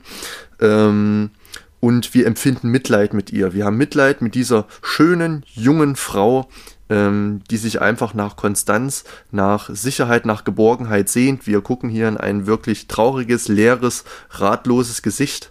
Ähm, und ja, diese junge Frau kann einem eigentlich nur leid tun. Und gerade mit dem ja, Höhepunkt des Films am Ende, mit dem großen Twist, tut das Ganze insgesamt dann nochmal mehr weh, mhm. dass äh, die letztendlich Leidtragende des Films ähm, oder das letzte große Opfer leider Gottes sie sein wird. Mhm. Besonders auch dahingehend, dass wir hier diese tief durchdringenden Blicke von beiden mhm. sehen. Ne? Also diese ja. äh, Blicke, die wirklich sagen, ja, so, so ganz auf einer basalen Ebene erstmal, äh, ich höre dir zu. Auf jeden ne? Fall, ich ja. bin für dich da. Und das sind halt, das ist halt so das, was hier vermittelt wird mhm. und was, was wir sonst von keiner einzigen Person in dem Film ja. sehen. Man hat das Gefühl, alle anderen Personen, ja, so ganz plakativ, leben nicht im Moment, mhm. sondern denken nur so ein bisschen weiter. Wir haben ja direkt hier wieder äh, das, das Bild von Brad Pitt, wie er so ein bisschen auf seinem Stuhl rumkullert ne? ja. und nicht so richtig bei der Sache mit irgendwas ist, ne? Dieser, dieser leere, diese leeren Augen und so.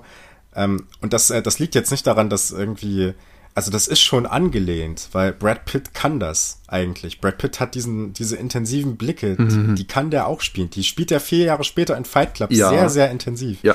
Oder sehr, oder trägt das sehr, sehr stark zur Schau in mhm. der Interaktion mit Edward Norton, ne? Ähm, aber es geht hier wirklich darum, er verkörpert den auch so als so, so einen Typen, er guckt mal dahin, guckt mal dahin, mhm. äh, gestikuliert mal in die Richtung, aber geht nicht systematisch vor in ja. seinem Denken. Ne? Es ist komplett Genau. Ist ja. ähm, sehr unbescholten, naiv. Hm. Ähm, und das Ganze wird ihm natürlich auch hier noch auf die Füße fallen. Also er wird seine Lehren draus ziehen und er wird scheitern. Ja, wenn man diese Ruhe sieht, im Gegensatz dazu, die Morgan Freeman hier an den Tag mhm. legt, ne, im rechten Bildrand gerade. So, so ganz ruhig, ja. ganz in sich gekehrt. Äh, obwohl er weiß, dass äh, dieser ganze Mordfall natürlich auch eine gewisse Dringlichkeit erfordert, aber mhm. er sagt sich, äh, wir kommen hier nicht weiter, indem wir Panik machen, indem wir Panik schieben. Wir müssen ruhig bleiben. Hm. Wir müssen nachdenken. Was wir ja auch schon, äh, also das ist ja das, was wir auch schon vermittelt bekommen haben. Richtig. Äh, durch den Umgang mit der Literatur. Ja. Vor allem, ne? Dann hm, bringt nichts, wenn wir es überstürzen. Mhm. Man hat jetzt hier auch schon die Tafel rangezogen, man hat die verschiedenen Todsünden aufgeschrieben, durchgestrichen. Man ist also wirklich auf der Fährte. Man hat das Prinzip vermeintlich erkannt und versucht jetzt die Zitate, die dort gegeben werden, die einzelnen Fotos äh, zusammenzufügen, um kleine Schritte vorauszugehen. Mills mhm. ist hier wieder äh, ja sehr generalisierend, versucht diesen Täter als äh, Psychopath darzustellen, abzuwiegeln, als ähm, ja mh, einfachen Serienmörder. Hm. William Somerset geht dem Ganzen wieder tiefer auf die Spur, zieht Mills mit und es geht wieder um Literatur, um ähm, ja, die Aktivitäten in der Bibliothek ähm, des Täters, um das Ganze mal herauszufinden. Dadurch, dass sich hier laut ähm, Somerset ein Muster bemerkbar macht. Hm. Ja. Und wir sehen hier wirklich sehr lesenswerte ähm, Literatur. Also die ja. von Dante bis zum Beispiel auch der Menschenhörigkeit. Ja. Das ist ja sogar der Autor William Morgan Somerset. Ja. Ähm, auch ein sehr lesenswertes Buch. Hm. Ähm, ja. Das ist jetzt übrigens sehr wichtig, weil wir hier direkt äh, den äh, Gegensatz dazu bekommen. Denn man kann sich ja mal die Frage stellen, warum sind diese Leute eigentlich um äh, William Somerset herum ähm, warum sind die denn alle so abgelenkt, können sich nicht konzentrieren, mhm. sind nicht in der Lage, empathisch äh, zu sein. Und das ist auch etwas, was so ein bisschen zumindest auf äh, die plakativen Darstellungen aus Blade Runner auch zurückgeht. Ähm, mhm. äh, und was auch vier Jahre später dann bei David Fincher noch eine riesen, äh, eine riesen, äh, eine riesen Rolle spielen wird. Das ist nämlich äh, der Konsum. Dass wir Menschen haben, die grundsätzlich hier ständig gefangen sind äh, in einem Zwischenspiel aus zum einen ihr Beruf, der sie irgendwie fordert, äh, der aber auch ähm, äh, der, der, aber auch eine gewisse Dringlichkeit gerade im Polizeiberuf erfordert und aber auch äh, dem äh, dem, ja, ich sag mal so, der Nichtmöglichkeit, sich außerhalb des Berufes mit irgendetwas kulturell auf eine gewisse Art mhm. zu beschäftigen, durch äh, Konsum, der hier eine große Rolle spielt. Ja. Also wir haben eben schon Brad Pitt mit der Chips-Tüte gesehen, mhm. wir haben ihn natürlich vor dem Basketballspiel gesehen, mhm. jetzt gerade sehr plakativ die Coca-Cola-Flasche da. Ne? Das sind schon klare Symboliken. Und äh, wenn man David Fincher kennt, weiß man, dass das dann bei Fight Club, eine, das ist das zentrale Thema von Fight mhm. Club. Ne? Also ähm, ist mir gerade der Ohrstöpsel rausgerutscht. Ähm, äh, dieses, äh, ich meine, bei Fight Club ist das nochmal in gewisser Weise äh, größer gesteigert, weil es da ja wirklich darum geht, wie erfinde ich mich selbst als Individuum durch die Produkte, die ich kaufe und mhm. so. Ne? Das ist so das Thema. Äh, da gibt es ja dann Edward Norton, der dann äh, sich vorstellt, äh, wie er seine Wohnung ein genau. einrichtet, wie in einem Ikea-Katalog und ja, so. Ne? Ja. Das ist jetzt nichts, was hier derart dominant ist, aber das mhm. sind ja, äh, diese Einstellungen werden ja nicht umsonst reingeworfen. Hier, ja. Ne? Also, äh, die, also die Einstellung von Brad Pitt da eben mit der Lace-Chips-Tüte, die mhm. hat nichts anderes zu sagen als, ja, der Typ also während Morgan Freeman versucht, dem Fall nachzugehen, äh, mhm. ist der halt dann seine Chips, ne? Und ist Ge sonst nicht beteiligt. Richtig, genau. Also verfällt quasi auch ähm, so einem hedonistischen Lebensstil. Man muss erstmal mhm. an die, an die, an die einfachsten Bedürfnisse denken, man muss seinen Hunger stillen, man muss etwas trinken, etwas essen und man kümmert sich ein Stück weit nur um sich selbst. Ähm, hm. William äh, Somerset hier natürlich eher dem Mordfall verwachsen, mit äh, beiden Augen fest konzentriert auf die Aufklärung dieses Falls. Ähm, und jetzt wurde ja gerade eine Information an einen Mittelsmann, an so einen Strohmann übergeben, ähm, der jetzt hier ganz, ganz wichtige Unterlagen liefert. Ich glaube, die Person ist vom FBI und spielt da aus einem, aus einem, aus einem Katalog etwas zu, sodass jetzt äh, hm. die Adresse hm. von unserem ähm, ja, Täter und Antagonisten äh, eröffnet wird. Hm. Ja, zumindest von einem Verdächtigen oder zumindest von einer Person, mit der es weitergehen ja. könnte, weil sonst wären sie, glaube ich, wieder mit so einem riesen Kommando da reingelaufen. Ja. Ne? So. Äh, das heißt, die gehen jetzt, glaube ich, nicht davon aus, dass es hier zu einem großen Konflikt mhm. kommt erstmal. Mhm. Ähm, ja, aber jetzt äh, sehen wir natürlich die vielleicht aufregendste Szene des Films. Also, also von der von der Geschwindigkeit ja. her, ne? so könnte man vielleicht sagen. Auf jeden Fall. Und auch wieder äh, so ein kleiner, so eine kleine Zäsur im Film. Man ist jetzt dem wahrscheinlichen Täter, weil er sich ja zumindest wehrt und flieht, hm. auf der Spur. Man ist jetzt wieder einen ganzen Schritt weitergekommen, hm. hat quasi den Bären in seiner Höhle gefunden, hm. beziehungsweise die Bärenhöhle, äh, und findet natürlich jetzt dort wichtige, sehr wichtige Indizien und eben sogar ähm, ja den vermeintlichen äh, Bewohner dieser Wohnung. Hm. Ja, der ganze Gang wird auch ästhetisch durch diese roten Türen sehr stark rausgearbeitet, ne? Und jetzt ja, hier die Rahmung auch, von John Doe. Na klar. auch Hut, langer, schwarzer äh, ja. Regenmantel. Ja, die zwei Exit-Lampen da links und rechts. Ja. So, jetzt geht's nämlich ins Treppenhaus runter. Jetzt äh, müsste Brad Pitt hinterherlaufen. Mhm. Und jetzt haben wir, jetzt haben wir nicht John Doe da, ja. aber wir haben eine ähnliche Blickkonstruktion gleich. Warte. Jetzt. Wie wir sie vorher ah, hatten. okay. Nur ein bisschen kleiner. Ja. Jetzt, jetzt wird die äh, Perspektive, glaube ich, ja. ein bisschen aufgemacht. Aber das ist äh, eine ähnliche, jetzt ist mhm. es vielleicht eher, genau, jetzt haben wir es. Das ist so das, also da, da fehlt eigentlich nur noch an der Stelle der äh, Journalist von vorher, der Fotograf. Ja. Ne?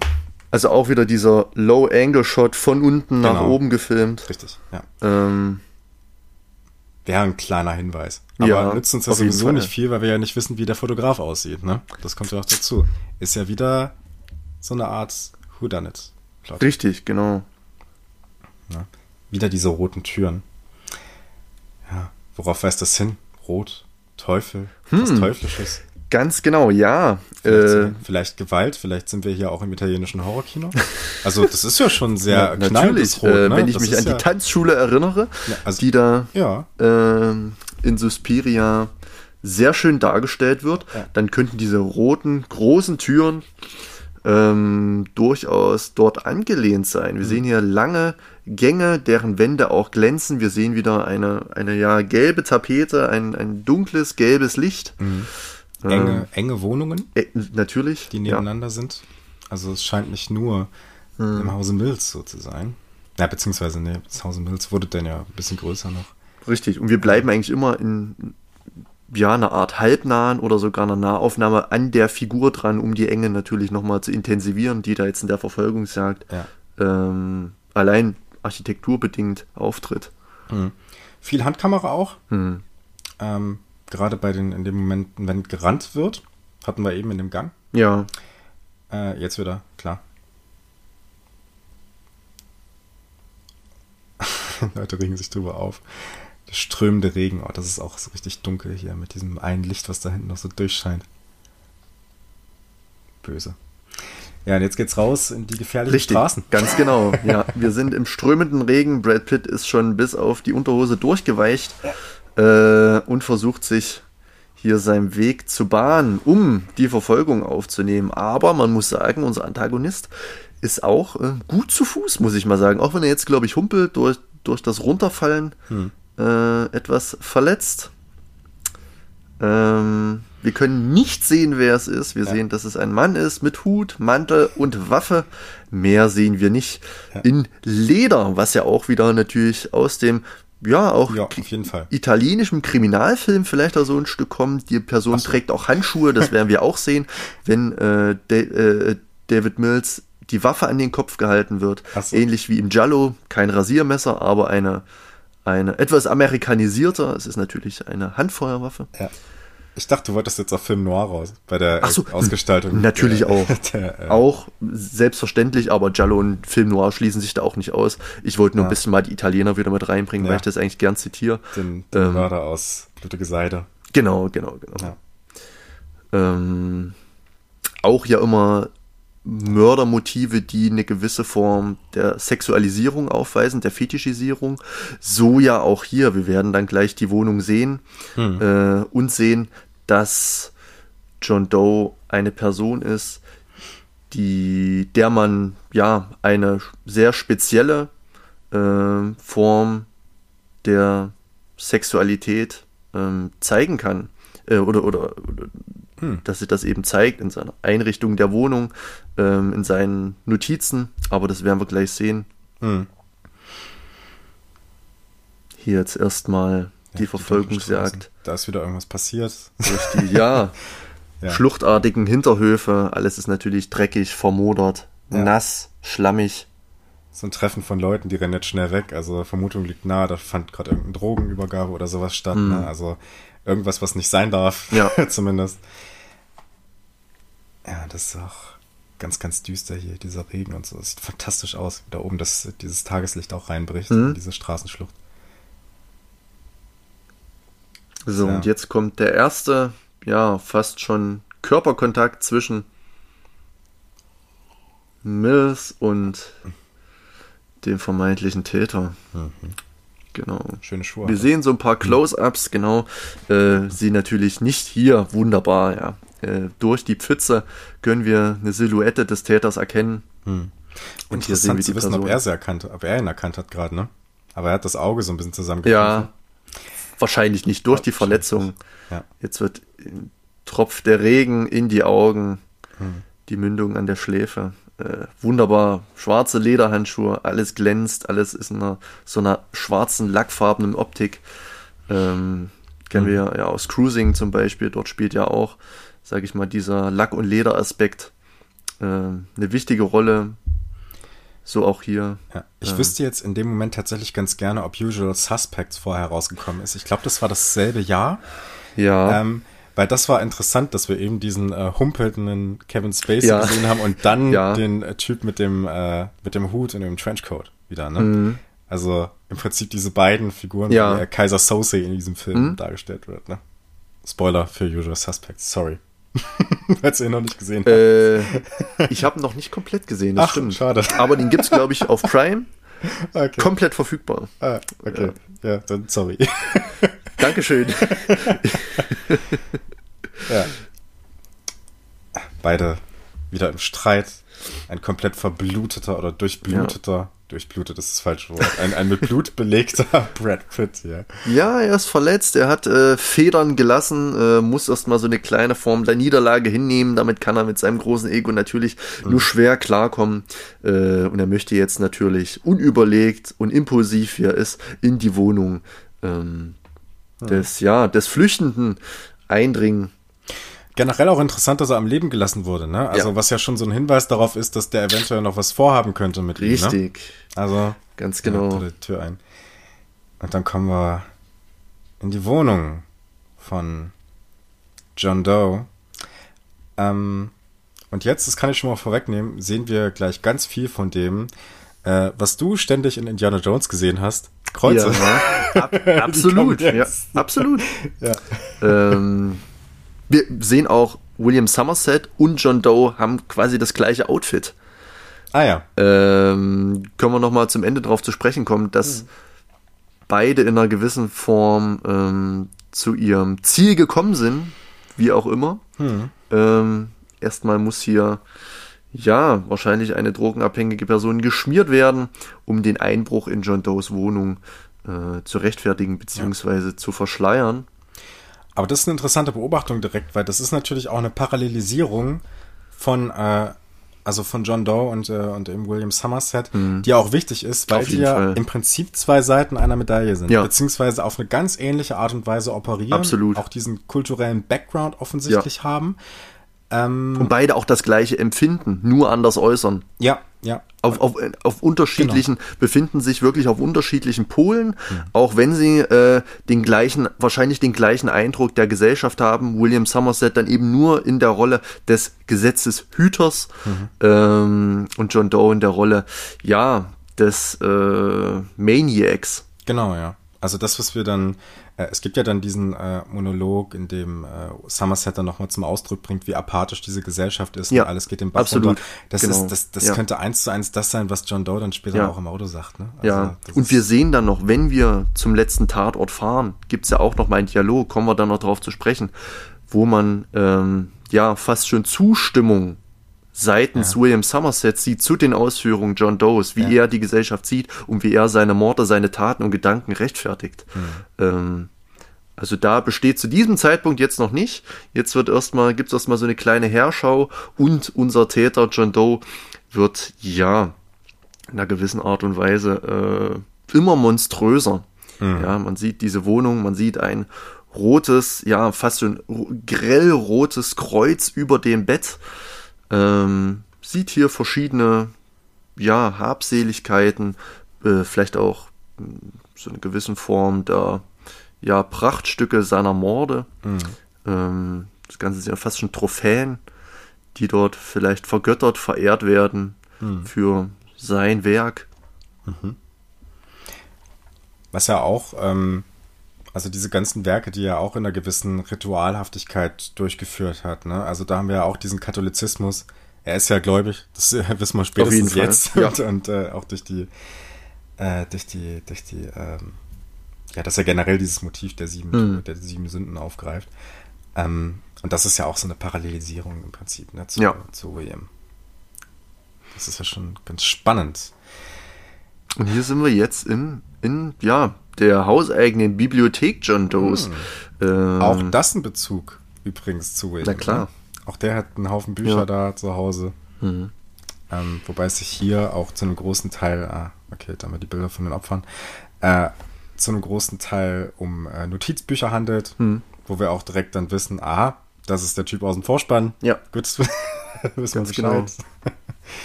da gibt es schon viele Hinweise direkt im Vorspann, der Herr Fincher.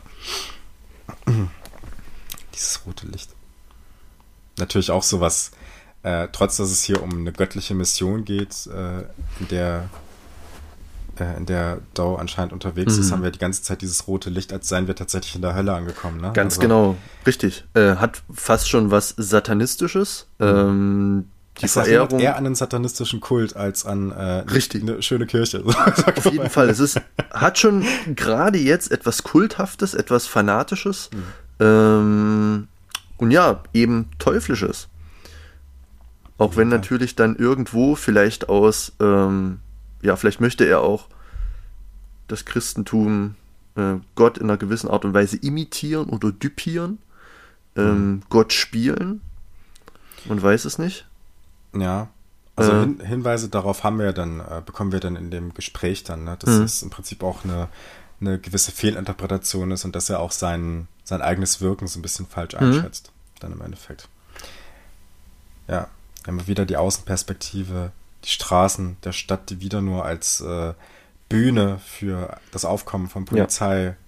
von Brutalität, von Gewalt dargestellt werden. Das ist schon alles sehr düster. Das sind Auf auch so diese, diese Gänge, die, die könnten ja. eins zu eins aus Saw 4 stammen. Ja. Ne? Also Schwarze diese, Wände. Ja. Es mhm. gibt ja in, in Saw 4 geht es ja darum, dass dieser, äh, dieser Polizist, der im dritten Teil äh, am Anfang mal kurz auftaucht, dass der entführt wird ne, und dann sich durch diese, durch auch so eine, so eine ganz ähnliche Wohnung im Prinzip bahnen muss, durch diese verschiedenen Fallen. Ja. Und diese einzelnen Figuren mich. da trifft. Ähm, also da gibt es zum Beispiel diese eine Figur, die er befreien muss und diese Figur hat aber ähm, äh, die Anweisung bekommen, da kommt ein Polizist, du kommst frei, wenn du den tötest. Ja. Ne? Also da geht es äh, darum, dass der Polizist nicht versuchen soll, ja. immer Leute zu retten. Ne? Und ja. daran scheitert er dann sozusagen. Ne? Äh, sondern dass er die Figuren sich selbst überlassen hm. soll, damit die ihre Prüfung machen können. Ja. Und das ist so, das sind, das sind eins zu eins diese Räume, die man hier ja. sieht. Ne? Also der, der Einfluss von Fincher. Auf jeden Fall. Und äh, ich sag mal, die verschiedenen ähm, ja, Arrangements der Morde unterscheiden sich ja auch immer in ihrer Fantasie, in ihrer Kreativität ähm, um ein Vielfaches. Mhm. Wie auch in Saw sieht ja, sage ich mal, jedes Mordinstrument, jeder, jeder Mordraum äh, wiederum anders gestaltet aus und mhm. zielt auf ganz unterschiedliche äh, Weisen des Mordes ab. Mhm. mhm. Ähm, werden jetzt auch noch, glaube ich, vier Morde ja vor uns haben. Ähm, die Opfer werden natürlich nicht einfach erschossen oder einfach geköpft oder einfach auf immer die gleiche Art und Weise hingerichtet, sondern jemand macht sich hier wirklich äh, Gedanken, um sein Exempel zu statuieren. So natürlich auch in Hostel, in Saw und mhm. so weiter, in diesen mhm. Torture-Porns, mhm. wo Menschen dann auch wiederum gefoltert werden äh, sollen. Genau, man könnte sagen, wir sehen hier in äh, Seven eigentlich das Ergebnis und in den Filmen, die dann in den folgenden Jahren kommen werden, äh, genau, sehen den, wir den Prozess. Den Vorgang, den Prozess, richtig. genau, ja. genau. Was mir gerade noch für ein Gedanke gekommen ist, äh, ganz spontan, mhm. ich hoffe, das funktioniert irgendwie, diese grünen Lampen, ja. äh, die erinnern mich frappierend an die Lampen, die wir in Vertigo in der zweiten Hälfte sehen. Äh, von Alfred Hitchcock, mhm. von 57. Ähm, und zwar in einer gewissen Weise so, dass die, äh, das, das sind so Lampen, wie, wie man sie da auch in diesen Innenräumen dann halt findet, äh, in der Wohnung von, jetzt müsste man wissen, wie, wie ihr Name war. Judy, genau. Äh, Judy, gespielt von Kim Novak. Ähm, und das ist ja so eine gewisse Form von Künstlichkeit, die das betonen soll. Genauso wie das äh, grüne Neonlicht, was durch die, äh, durch die, äh, durch diese Rollläden da ja, scheint. Ja. Äh, und dieses Neonlicht ist ja auch was, was äh, diesen Film hier in gewisser Weise dann kennzeichnet. Mhm. Vor allem jetzt, wenn wir das nächste Mordopfer dann sehen. Mhm. Nur ist es hier rot eben, ne? wenn wir in das Rotlichtviertel, in das ja. Rotlichtmilieu genau. absteigen. Und ich frage mich, ob es in diesem Film hier bei Seven nicht auch um eine gewisse Form von Identitätskonstruktion geht, wie wir es ganz ähnlich bei Vertigo finden. Dass sich äh, eine Figur oder dass sich Figuren sozusagen selbst in einer gewissen Weise, äh, oh, auch eine blonde Mhm. Kommen der Sache näher. Äh, ist überhaupt nicht dran gedacht. Äh, aber in einer gewissen Weise, dass sich Figuren äh, als etwas konstruieren, was sie gern sein würden. Und eventuell, man könnte ja, finde ich, den Case dafür machen, dass wir hier äh, Detective Mills haben, der sich in einer gewissen Weise konstruieren möchte als eine Art Stereotyp von Polizist. Also als eine handelnde Figur, die einem gewissen Männlichkeitsideal folgt, einer handelnden Person. Weil man ja zu Beginn des Films auch ihn sieht, wie er voll motiviert da reinsteigt mhm. im Prinzip und direkt diesen Fall übernehmen möchte ne? und ernst genommen möchte als das, was er ist, als Polizist. Ja. Äh, in einer ganz ähnlichen Art und Weise, wie das dann auch die Polizisten sind, die äh, dann in diese Wohnung reinstürmen. Ja, so als Männer wenn man so will. Mhm. Ne? Und als Handelnde, die nicht groß nachdenken, sondern die jemanden hinter Gitter bringen wollen mhm. und Fälle aufklären wollen und so. Ne? Ähm, und ich habe das Gefühl, dass es außerhalb dieses, dieses Jobs äh, und der Gewissheit, eine Frau zu Hause zu haben, die auf einen wartet, sonst nichts Großes gibt. in dem Leben von Detective Mills. Mhm. Ähm, dass sozusagen die Konstruktion äh, eines Stereotyps hier der der eigenen persönlichen Entfaltung als Individuum in einer gewissen Weise auch entgegensteht und dann auch einem äh, äh einer Fähigkeit zum abstrahierten Denken vielleicht. Mhm. Das wäre meine küchenpsychologische Analyse und der Bezug zu Vertigo, den ich hier mal in den Raum werfen ja. würde. Jetzt sind wir übrigens beim Neonlicht, ja? also beim Rotlicht, äh, im, im Rotlichtmilieu. Hm. Äh, wir sehen die nächste Todsünde, Last. Ja. Ähm, Wo wir auch zu dem zweiten Fall kommen, den ich sehr, sehr schlimm fand. Und das ist das so ein bisschen, was ich vorhin gesagt habe. Ne? Ja. Also, wir haben nur ein Bild gleich, ja. äh, was uns gezeigt wird, und die Erzählung äh, des, des potenziellen Mörders. Oder des Mörders. Er hat, er hat sie ja umgebracht auf Anweisung oder unter Zwang. Ganz genau. Ja. So sieht's aus. Ähm, ich denke gerade noch ein bisschen über das nach, was du gerade über die Rolle mhm. David Mills gesagt hast. Ja. Ähm, falls mir dazu noch was einfällt, würde ich das gerne ja, noch mal aufgreifen. Mach ruhig. Kannst du. Ich kommentiere mittlerweile gern weiter. Ja, ansonsten, wir haben hier natürlich auch äh, wieder eine Parallelmontage, zwei unterschiedliche Arten von, von Verhör. Äh, mhm. Will, William im Stehen, David im Sitzen mhm. und beide, ähm, ja, befragen hier einmal den Besitzer des Bordells und dann natürlich äh, den Täter und Opfer in einer Person, ja. der dort sehr aufgelöst, sehr traumatisiert sitzt. Zwei Figuren, die auch eine gewisse äh, ja, körperliche oder physiognomische Beziehung zum Gesicht von Kevin Spacey durchaus haben, beziehungsweise abstrahiert zu dem Bild, was da als Phantombild ausgegeben wurde. Ne? Also die könnten beide, ich, ich finde, sie passen beide so in dieses Motiv rein, wie auch Kevin mhm. Spacey da reinpasst. Also ich sag mal so, das Phantombild ja. lässt genug Interpretationsspielraum, ja. dass die da alle reinpassen, die drei. Ne? Ja. Also wir haben hier zwei potenzielle Mörder. Also mhm. zwei, die potenziell ja. das gewesen ja. sein könnten, mhm. was diesen Whodunit-Plot auch wieder so ein bisschen in Fahrt mhm. Gerade er hier, ne? Also, ja. Das ist ein äh, Schauspieler, den ich auch kenne, aber ich weiß nicht woher. Ich weiß, ähm, der hat auf jeden Fall bei Soldat James Ryan mitgespielt, bei einer, ähm, sage ich mal, Stellung und hat da. Ähm, Ganz kurz, das, das ist das Bild. Das mit diesem, äh, mit dem Messer, was, mit dem Messer, was als ein ein sogenannter, ein, ein Strap-on, glaube ich, nennt man mhm. das, da ange, angebunden wird. Ja. Und äh, mit der die Frau anscheinend ähm, ja. ja. Was auch völlig Tode selbstverständlich äh, in diesem Lederladen, äh, sage ich mal, gebaut oder, oder, oder designt wurde. Mhm.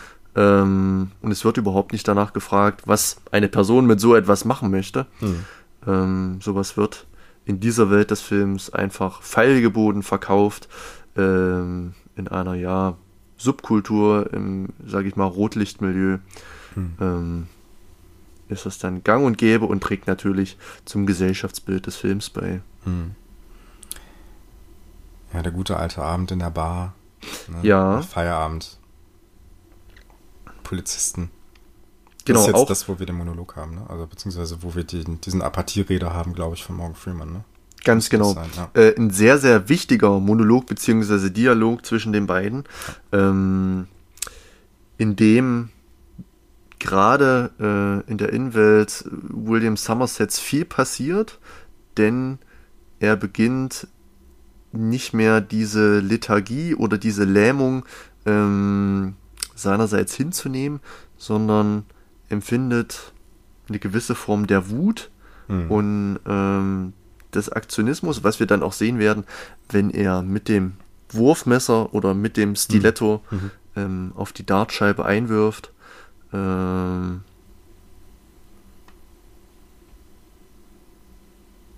richtig, genau. Mhm. Was du gesagt hattest ja, jetzt. Eine Welt, die eben von ja einer gewissen Weise von Künstlichkeit auch geprägt ist, ja. ne? Was äh, sowohl die, äh, die, die, Welt an sich, also das Design der Welt, äh, Außen- und Innenräume angeht. Ähm, da haben wir auch diesen Bezug zu der, zu der Wohnung, in der die, die, äh, die Witwe des Staatsanwaltes drin war. Ne? Das sind auch diese Lampen, die die ganze mhm. Zeit diese Künstlichkeit ja. einem präsentieren. Ja. Äh, und das ist eine Künstlichkeit, die sich in gewisser Weise auch auf die Menschen überträgt. Das ist jetzt, ich will die These mal weiter verfolgen. Mhm. Das ist nämlich interessant, wenn man, äh, wenn man, oh, ich vergesse immer den Namen, wenn man Detective Mills so zuhört äh, dem David, ähm, dass er überhaupt nicht auf die Idee kommt, dass dieser Job ihn irgendwie persönlich auch affektieren könnte. Mhm. Weil für ihn ist das wirklich so dieser Stereotyp von Polizist, den er äh, vielleicht nicht aktiv verfolgt, aber den er passiv auf jeden Fall verfolgt, äh, beziehungsweise so ein Rollenbild, in das er sich, was er gerne wäre, in was mhm. er sich reindenkt. Ähm, äh, das sieht aber nicht vor, dass äh, sich diese Gewalt auch und ein Fall auch aufs persönliche Leben in einer gewissen Weise überträgt. Er ist im Prinzip blind dafür. Ja, mhm. also er nimmt überhaupt nicht wahr, dass das auch irgendwie seine, dass irgendwie äh, ein Mordfall oder sowas auch seine Frau mal treffen könnte. Sagen, ja. Ne? Das, also das ist so eine Form von Abstraktion. Ja. Ähm, er trennt das sehr, sehr scharf. Mhm. Und das ist aber eine Trennung, die, die ja nicht aufgeht. Ja. das mal so vorwegzunehmen. Hm. Mhm. Ähm, David Mills ist auf jeden Fall gerade mit diesem Mordfall natürlich sehr belastet, ausgelastet. Äh, die Beziehung zwischen Tracy und ihm kommt mit Sicherheit zu kurz. Das kommt eigentlich aus den Reaktionen Tracys heraus. Ähm, ich bin mir jetzt nur nicht sicher, ob David Mills nicht er versucht, in die Position auf Augenhöhe zu äh, William Somerset irgendwie möglichst schnell zu kommen. Es kommt mir immer so vor wie ein Hahnkampf. Äh, hm. de, der junge Hirsch fühlt sich, sage ich mal, äh, dazu berufen, jetzt schnell aufzusteigen, den, den Platz an der Spitze ähm, zu erobern. Und da steht natürlich ein William Somerset, der ihm intellektuell und ähm, erfahrungstechnisch natürlich einiges voraus hat. Und daher äh, versucht David natürlich immer durch seine Impulsivität, durch seine Jugend das Ganze ähm, ja vielleicht zu kompensieren. Hm. Ähm, und ja, neigt dann vielleicht auch eher zu Reaktionen, die unüberlegt erscheinen, die hm. natürlich aus dem Bauch heraus entschieden werden. Wir haben das äh, am Anfang des Films schon ganz gut analysiert.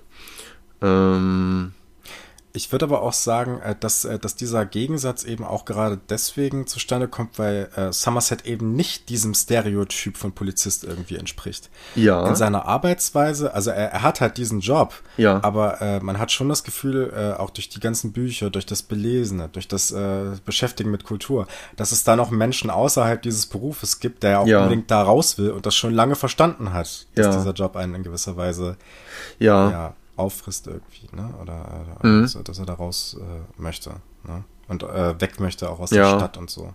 Mhm.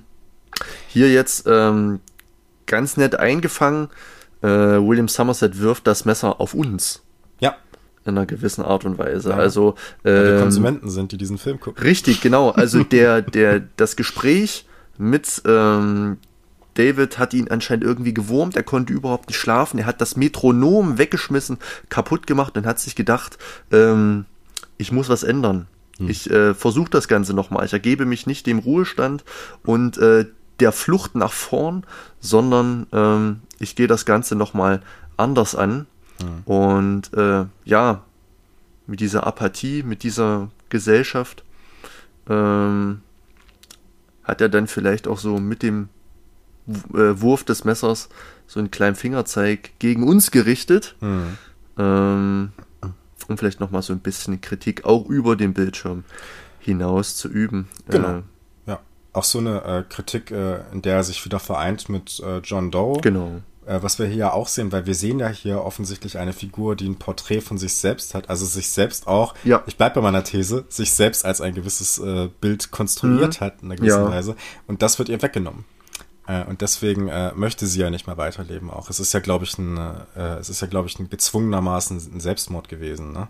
Glaube ich. Ähm, ja. ja. Genau, sie hatte die Wahl, entweder entstellt oder tot. Genau, richtig, ja. Ähm, genau, die Todsünde war Hochmut. Mhm.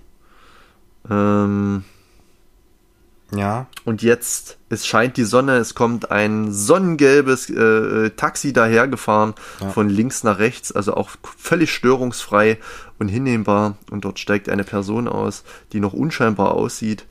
Ähm, ja. Eine relativ äh, vergleichsweise unspektakuläre Auflösung ja. von wer ist es, ne? Auf jeden Fall. Übrigens, ähm, dieses Detective. Das ist im Deutschen, finde ich, das wesentlich besser als im Englischen. Okay, ja.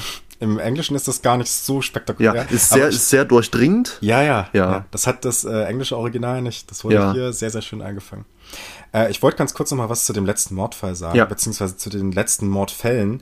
Äh, man hat jetzt auch schon gemerkt, dass die Detektive das so ein bisschen auch hinter sich bringen wollen. Mhm. Äh, ich finde, das merkt man dadurch, dass sich die Frequenz der Mordfälle immer, also dass es immer schneller wurde. Ja. Die hat sich erhöht. Ja. Also man wartet im Prinzip nur noch drauf, okay, jetzt hat, jetzt hat er den wieder Richtig. umgebracht und so, Genau, oder die genau, umgebracht und hoffentlich erf erfahren wir jetzt bald, wer das ist. Ja. Ne? So nach dem Motto. Ja, Aber man eigentlich ist kann man nichts schon- tun dagegen. auf den Trichter gekommen. Es werden halt sieben Morde sein. Genau. Und jetzt sind wir beim vierten, dann beim fünften und so weiter und so fort. Und man muss ähm, dem Ganzen einfach zusehen und sich auch vielleicht ein Stück weit eingestehen.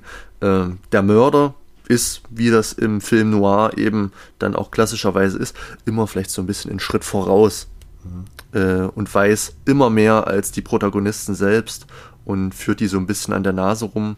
Äh, ich glaube, äh, sieben es, äh, zählt sogar unter die Riege der Neo-Noirs, natürlich Ja, durch ja, klar, d- das ja. Entstehungsjahr 1995, recht spät, ähm, wo dann, sage ich mal, diese, diese festen Strukturen des Film Noirs nochmal in einer gewissen Art und Weise aufgeweicht werden. Ähm, die Kamera, die Lichtsetzung, die Dramaturgie etwas ähm, anders ist, durch die Einflüsse äh, der 70er und 80er bedingt. Ähm, Konnte David Fincher nochmal etwas mehr Fantasie mit reinbringen und etwas mehr Eigenleben. Aber im Großen und Ganzen ähm, bricht jetzt, sage ich mal, das letzte Viertel oder vielleicht sogar das letzte Fünftel an. So viel haben wir gar nicht mehr vor uns, Hm. was jetzt nochmal wiederum konstruiert wird. Nochmal ein kleiner Plot-Twist. Der Täter stellt sich selbst und jetzt ähm, nimmt der Film nochmal eine andere Perspektive ein. Ja, und wir fragen uns, äh, also wie gesagt, der Whodunit löst sich auf und es stellt sich raus, ja gut, das ist jemand, den haben wir noch nicht gesehen im Mhm. Ja. Verlauf des Films. Ja. Ähm, ne? Und äh, spannenderweise, ich bin mir jetzt gar nicht mal sicher, ob Kevin Spacey damals schon so eine große Nummer war, ehrlich gesagt. Die Jahre darauf auf jeden Fall. Da kam dann äh, American Beauty zum Beispiel, Usual Suspects war Mhm. Ja. müsste im selben Jahr gewesen sein. Ähm, und äh, ja, hat er natürlich äh, im Verlaufe der Jahre eine riesen Karriere mit House of Cards äh, und so weiter Ja. und so fort durchgenommen bis zu dem Skandal dann. Ähm, aus dessen Grund er jetzt äh, nicht mehr arbeitet Mhm. oder, oder äh, keinen Job mehr bekommt. Ähm, äh, von daher kann ich schlecht einschätzen, ob das damals ein Riesending für die Leute war, ah, jetzt haben wir Kevin Spacey hier noch auf Ja. der Leinwand. Ähm, bei Morgan Freeman und Brad Pitt ist das auf jeden Fall gegeben. Die kannte man damals schon. Ne? Die größten Filme, äh, zumindest bei Brad Pitt, sollten noch kommen. Äh, Morgan Freeman, ja, Shawshank, ne? Hm. Na klar. War ein Jahr vorher. Ja, ja. Ähm, und, aber ich glaube, selbst, selbst bei Morgan Freeman, man nimmt das aus einer heutigen Sicht so, äh, so easy äh, auf, aber ich glaube, die, die Filme, für die man den dann noch so kennt, die kamen die Jahre später. Ähm, erst noch so, so im, im Netz der ist Spinne, dann gab es noch, äh, ja gut, Lucky Number 11, kennt jetzt vielleicht nicht jeder. Ähm, also da, da kam dann schon noch eine, eine ganze Menge, ein Haufen guter Filme, die mir gerade Ja. irgendwie alle nicht einfallen. ja. Hm, eine gute Frage, das stimmt. Aber ich, also, wenn ich jetzt mal so drüber nachdenke, Ja. ich kenne Morgan Freeman eigentlich auch nur als so einen älteren Herrn, Ja. ehrlich gesagt. Bruce Allmächtig ist noch so ein Ding. geht ne? mir gerade auch so. Im, im Mainstream ein Riesenerfolg war natürlich, ne? Dann Ja. er, als er Gott gespielt hat. Hm. Oh, schöner Bezug zu. Nee, natürlich nicht. ähm, Brad Pitt äh, kannte man vorher auf jeden Fall durch ähm, äh, das äh, Scheiße. Was hat er gemacht? Das äh, äh, Legends Never Fall oder so, kam ein Jahr vorher. Ja. Aber ich muss sagen, selbst bei dem kam danach dann erst sowas wie Fight Club, er hat ein Cameo gehabt in Being John Malkovich, Mhm. Ja. 12 Monkeys von ähm, Terry Gilliam Genau. und äh, Die Oceans-Filme. genau, die Oceans-Filme ab 2001, richtig, und Troja und so. Ja, richtig. Das- Troja, natürlich. Diese ganzen Sachen. Ja. Also so ein richtiger krasser Star wurde der dann Ja. auch. Meet Joe Black war auch danach. Das müsste 97 gewesen sein. Dann, Also so eine absolut Riesennummer war Mhm. Es gab dann, glaube ich, noch so sieben Jahre Tibet oder irgend sowas. Ich weiß nicht, ob der davor oder Sieben Jahre danach in kam. Tibet war danach, ja. Ähm, danach. Da, da, kurz danach, ja. Okay. Genau. Ja. Hm, hier jetzt beim Rasieren fast schon kumpelhaft, äh, witzelnd miteinander. Ähm, rasieren sie sich beide die Brust, um das Mikrofon anzubringen. Ja. Ähm, Und auch das ist so eine gewisse Abgestumpftheit, die hier platziert wird. Ne? Also äh, es ist jetzt, also fast schon so nach dem Motto, ja gut, jetzt holen wir noch die zwei anderen Leichen ab und dann ist es ja, gegessen richtig, und dann ist fertig. genau. Ne? Ja, so, ja, ja. So eine Ja. Lockerheit eingekehrt auf Ja, also gerade auf der Seite von Mills, der hier denkt, äh, gleich ist es vorbei, wir finden jetzt noch ein paar Leichen von diesem Freak und dann und, und, und dann war es das, dann buchten wir ihn ein, dann bekommen wir das Geständnis und wir können uns feiern lassen. Ähm, man merkt schon bei Morgan Freeman, William Somerset, dass das Ganze wohl natürlich nicht so einfach sein wird. Also ihn durchzieht da schon eher eine Schwere äh, und er nimmt diesen Fakt, dass sich der Täter selbst gestellt hat und jetzt auch noch seine zwei letzten Leichen zeigen möchte, nur schwer als ähm, positiv gegeben hin. Ist auch interessant, finde ich, äh, vor dem, was wir dann gleich im Finale sehen, ähm, dass wir ja auch als Zuschauerschaft so ein bisschen in diese Ecke gedrängt werden, dass wir uns eigentlich gar nicht mehr so wirklich fragen, was mit Tracy eigentlich so abgeht. Ne? Ja. Also äh, die wurde uns eigentlich als eine wichtige Person in einer gewissen Weise in den, in den Film implementiert. Äh, zum einen als die Figur, die äh, die beiden zusammengebracht hat und zum einen durch diese enge Bezugsperson, äh, diese empathische Figur, die dann diesen, diesen äh, Dialog, diesen sehr zentralen Dialog mit, äh, mit äh, William Somerset gehabt Ja. hat. Ähm, aber wir kümmern uns eigentlich auch nur noch so wirklich um die Aufklärung des Mordfalls. Na klar. Und danach wird ja alles so Friede, Ja. Freude, Eierkuchen sein, ne? Ich erinnere mich noch auch. gut Ja. ähm, an diesen Moment im Film, als ich ihn das erste Mal gesehen habe. Man ist völlig fokussiert auf die nächsten Mordfälle. Man ist absolut gespannt darauf, was denn jetzt äh, sich hinter den Morden verbirgt. Man malt sich schon aus, wie die äh, Setpieces aussehen könnten. Wer das vielleicht sein könnte, spielt vielleicht gar nicht so eine große Rolle. Also ich habe in diesem Moment Tracy völlig ausgeblendet, auch wenn jetzt äh, Hinweise im, im Auto geliefert werden, die dann doch relativ deutlich sind. Ähm, bin ich darauf einfach nicht gekommen. Ich war zu versteift auf diese Sensationslust der Morde, wie denn das Ganze jetzt äh, final endet. Man denkt vielleicht eher noch an ein Standoff zwischen den, zwischen den dreien im Auto, aber nicht wirklich an diesen Twist. Vielleicht war ich halt auch noch zu jung dafür, um ähm, das Ganze nochmal mit einem anderen Blick zu sehen, um de, da nochmal eine Weitsicht drauf zu haben. Ich habe mich da wirklich naiv mitnehmen lassen ähm, und konnte der Dramaturgie des Films wunderbar folgen. Wobei ich sagen würde, also ich, ich finde das heute noch relativ äh, unglaublich und krass irgendwie. Ne? Also Mhm. wenn man sieht, wie sie eingeführt wird als dieses, äh, diese, diese herzensgute Person, klar, äh, bei ja. der du äh, gerade in einem Hollywood-Film nicht davon ausgehst, dass die jetzt so ja wirklich abserviert wird Ja. eigentlich. Ne? Also nicht vom Film, sondern äh, von, von der äh, von John Doe. Ja. Sinne, ne? Aber wenn man wirklich, ähm, sage ich mal, mit Weltwissen da rangeht und weiß, dass jetzt eben noch Neid und Zorn übrig ist, Ja. dann kann man eins und eins zusammenzählen. Wobei Neid, so- ja, erzähl erst mal zu Ende. Ja, und dann könnte man drauf kommen, dass dieses zarte Pflänzchen Gwyneth Paltrow ähm, ja vielleicht noch eine tiefergehende Rolle spielen könnte als ein als eben als einfache Nebenrolle, die Ja. nur neben Brad Pitt das ein oder andere Mal gezeigt wird, wenn es darum geht, sentimentale Momente zu erzeugen. Ja. Das Ganze wird hier nicht uneigennützlich gemacht. Man möchte jetzt natürlich auch mit der Figur Gwyneth Paltrow eben arbeiten, ohne sie zu sehen, äh, aber mit einer sehr krassen Tatsache, ähm, ja, der sich Kevin Spacey hier im äh, Rückspiegel natürlich sicher ist. Wir können ja äh, später noch so ein bisschen, wenn wir den Moment tatsächlich haben, drüber reden, weil sonst verfehlen wir den Zweck eines Audiokommentars. Ja. äh, denn wir sind jetzt hier im Gespräch äh, in dem Auto mit äh, Kevin Spacey auf dem Rücksitz, das hast du eben schon gesagt, ähm, und bekommen jetzt hier eben die Figurencharakterisierung von John Doe mitgeliefert. Ne? Also jemand, der sich äh, wir haben schon relativ viel über ihn erfahren, ne? diese äh, christliche Motivik, dass er anscheinend ein strenggläubiger Mensch ist und so. Aber jetzt bekommen wir eben dieses Überlegenheitsgefühl dann auch noch, äh, was wir schon erahnen konnten, Ja. hier wörtlich von ihm mitgeliefert. Das wird uns alles äh, im Dialog erklärt. Mm. Und eben auch diese, dieses, äh, diese Selbsteinschätzung, dass er sich für so eine Art Messias hält, der so eine Art göttliche, äh, göttlichen Auftrag hier erledigt, äh, von dem er auch glaubt, dass das einen ganz, ganz großen Impact haben wird. Ne?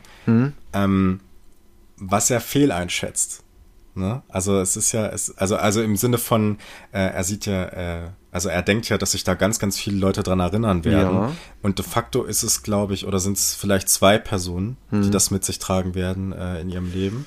Mhm. aber mehr auch nicht. Naja, es kommt drauf an, wenn man jetzt in der Welt des Filmes bleibt, vielleicht, aber das Kunstwerk ist ja dann auch für den Zuschauer abgeschlossen ah, und mh. wir mh. erinnern uns, all jene, die den Film gesehen haben, an dieses Monument, das Kevin Spacey ähm, hier, hier äh, darbietet. Insofern kann man dem Glauben schenken, wenn man davon ausgeht, dass das Ganze eben über äh, die vierte Wand hinaus ähm, Personen natürlich erreicht. Das ist ja Metaknabe unterwegs. Das ist ein guter Gedanke, daran habe ich null gedacht. Ja, das ist gut. Genau. Ja, ja, wir sitzen ja mit im Auto, ja, wir sind ja jetzt irgendwie mit dabei. Ja. Äh, Trennung äh, zwischen, zwischen Zaun oder sage ich mal zwischen diesem Gitter, äh, Täter und ähm, ja, dann eben hier uns, un, unsere vermeintlichen Helden. Mhm. Fragezeichen. Ähm, und ja, Stück für Stück beginnt sich das alles äh, nicht in Wohlgefallen aufzulösen, mhm. aber sage ich mal in so einer gewissen Form der Befriedigung zu enden, da man jetzt eben den Knaben äh, bei der Hand hat mhm. und ähm, ja, ja sich die, führen lässt. Ja, ich, äh, ich würde äh, noch mal so ein bisschen auf deine Aussage, auf diesen Meta-Kommentar ja. vielleicht eingehen wollen. Glaubst du, dass dieser Film dann oder dass das hier damit äh, äh, dass der eventuell getätigt wurde im Sinne von diesen Moment werdet ihr für immer in eurem Kopf halten oder das, was dann äh, passieren wird und dass wir hier Gwyneth Paltrow so äh, mhm. als Opfer dann am Ende noch gebracht haben. Naja, also das ist dieses moralische Dilemma, was ich gerade schon, ähm, äh, was ich vorhin ansprach. Mhm. Ähm, natürlich ist es erstmal ein Schock, dass Gwyneth Paltrow da in der Box liegen wird, mhm. aber ähm, dieses Gesamtkonstrukt, was dadurch entsteht, das ist eigentlich das, was man so nach Sehen des Filmes mit sich nimmt. Man beginnt darüber zu reflektieren. Hat mhm. diese Person John Doe nicht recht? Kann man da nicht auch eine gewisse Form der Zustimmung, wenn auch nur in Teilen finden. Natürlich ist es nicht in Ordnung, äh, in Selbstjustiz so zu handeln, aber in einer gewissen Art und Weise haben sich die Personen, die getötet wurden, moralisch strafbar gemacht, wenn man das Ganze in einer Form moralisieren möchte. Das ist für mich nachvollziehbar. Ich kann mhm. das nachvollziehen. Ich mhm. teile nicht diese Moral, aber ich kann es nachvollziehen. Ja. Juristisch haben sich diese Menschen natürlich nicht strafbar gemacht. Man darf ja. hochmütig sein, man darf träge sein, man darf, äh, ähm, ähm, ähm, sag ich mal, der Völlerei frönen, ohne sich strafbar zu machen. Aber eben nach diesen biblischen, äh, religiösen Maßstäben okay, ja. kann ich nachvollziehen. Ja. Und das ist, finde ich, so dieses Monument, wo man drüber nachdenkt, okay, ist unsere Gesellschaft nicht an einem Punkt angelangt, ähm, wo es sogar schon fast schon legitim wäre, diese Gedanken, die uns der Film in, in aller Ausführlichkeit bietet, ähm, ja, zu haben oder darüber nachzudenken, hm. als, als Fingerzeig, als moralischer äh, Appell, als eben ähm, Achtungszeichen durch John Doe. Hm. Ähm, das äh, auf jeden Fall, das kann ich nachvollziehen. Aber äh, was ich mich jetzt auch gefragt hm. habe noch, äh, ist dieser Fingerzeig mit, ihr werdet euch daran erinnern, hm. auch äh, vielleicht die, äh, die, äh, die Formulierung eines Regisseurs, der hier sich selbst äh, und diesen Film als Auteur und vielleicht auch als filmhistorisches mhm. Monument an sich ins Zentrum äh, des Interesses rückt, so dass man sagen könnte, ich habe jetzt sozusagen für euch diesen Schritt gemacht, habe ja. äh, diese Übergangsphase von New Hollywood in die 80er Jahre des amerikanischen Kinos mhm. nochmal für euch hier neu formuliert in einem Polizei- oder Kriminalfilm äh, und werde damit die kommenden Jahre des Horrorkinos äh, auch in einer gewissen Weise in Hollywood beeinflussen. Ach so. Also, dass er das sozusagen voraussieht, äh, dass ja. das so einen Impact schon haben muss, also mhm. so ein selbstbewusster Auftritt eines Regisseurs, ja. der dann im Prinzip, oder Drehbuchautors, der dann damit im Prinzip sagt, okay, ich werde ähm, also, also das ist so eine filmästhetische Zäsur, dass auf jeden Fall auf diesem Werk hier aufgebaut wird, auch in einem Hollywood-Kontext zumindest. Das wäre jetzt vielleicht noch so eine Frage gewesen. Das ist jetzt natürlich schwer zu sagen, ob er das so gedacht hat, ja. aber ob das vielleicht auch so gemeint sein könnte. Also man kann, glaube ich, sagen, dass David Fincher hier Mitte der 90er einen Film erschaffen hat, der die nächsten Jahre des Hollywood-Films auf jeden Fall geprägt hat. Nicht natürlich auch durch die Motivik, aber natürlich auch durch den Erfolg, der der, äh, den der Film hatte.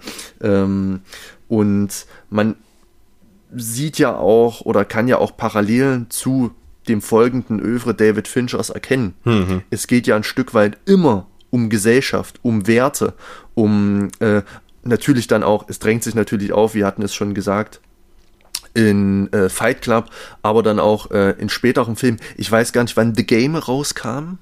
Äh, 2000?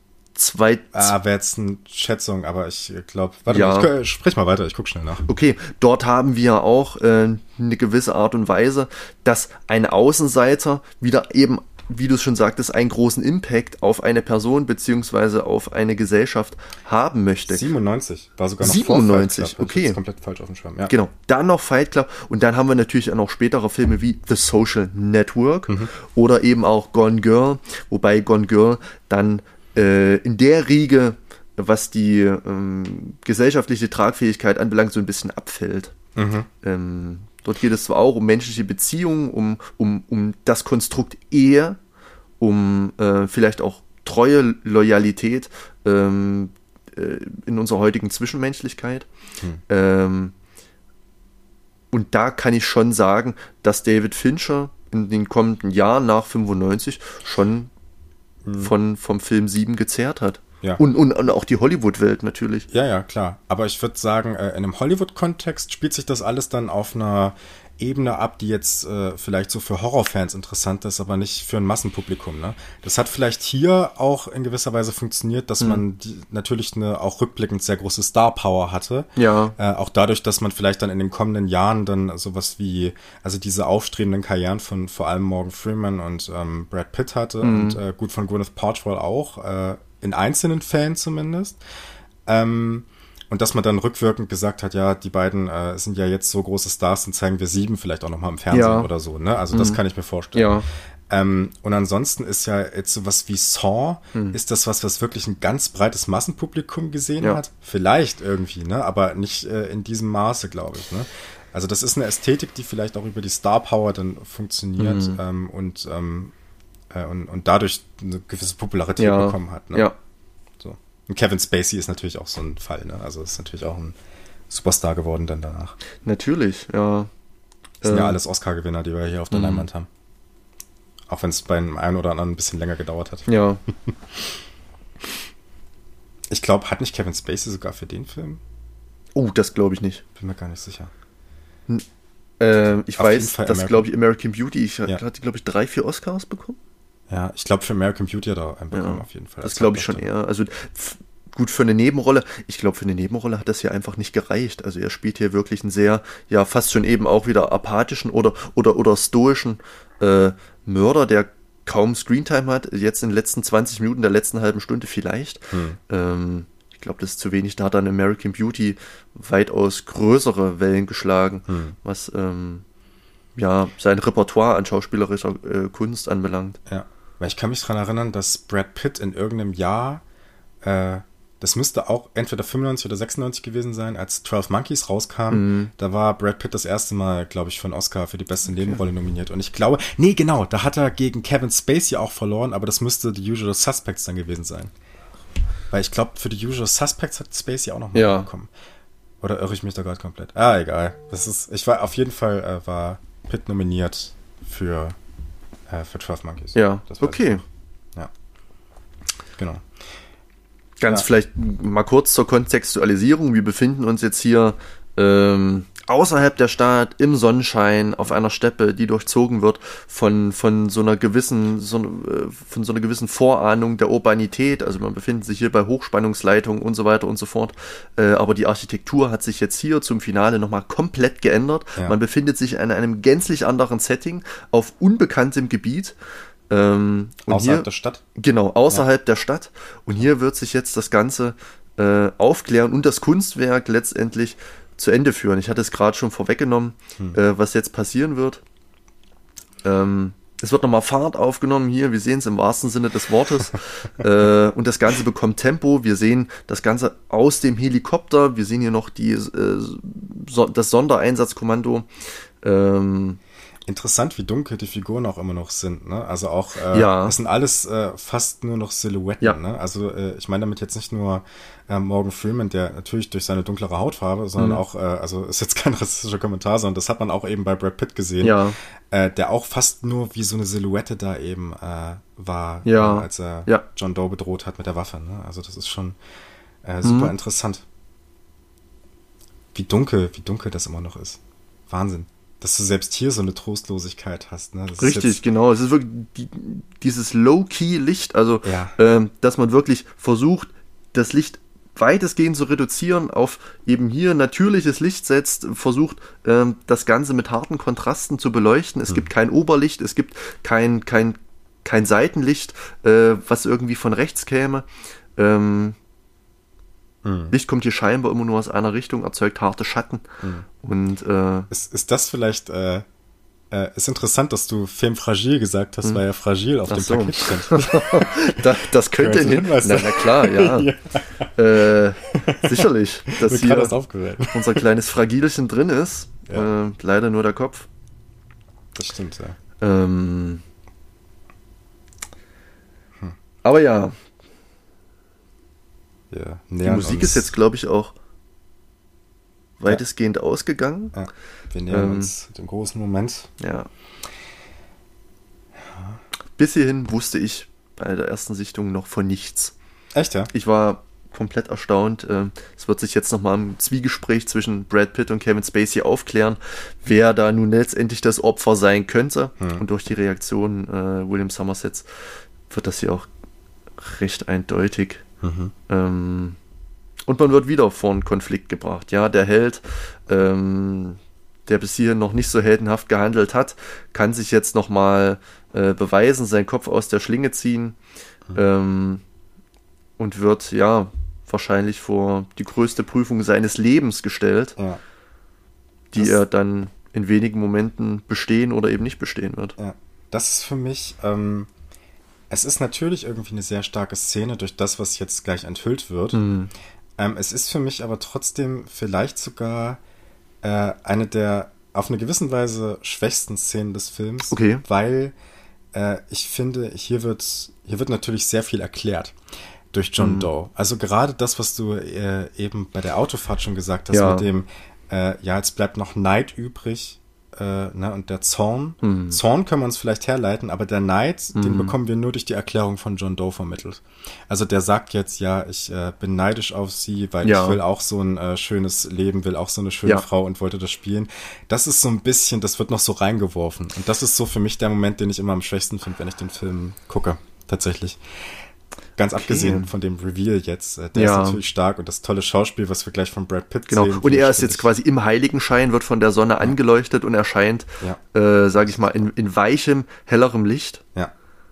ähm, hat einen fast schon, wir werden es dann später, später sehen, einen seelischen Gesichtsausdruck, ist, äh, hat seinen Seelenfrieden gefunden. Ja, ja, ja. Er ist sich fast schon sicher, dass sein Kunstwerk äh, von David Mills vo- vollendet wird. Hm. Und das Ganze nimmt jetzt erstmal natürlich so richtig Fahrt auf. Und David Mills Hm. ahnt so langsam, was sich da ereignet haben könnte.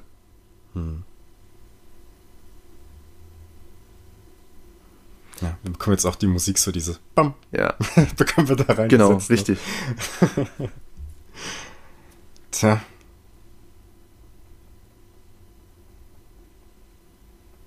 Hm, so sieht's aus. Ja, ähm,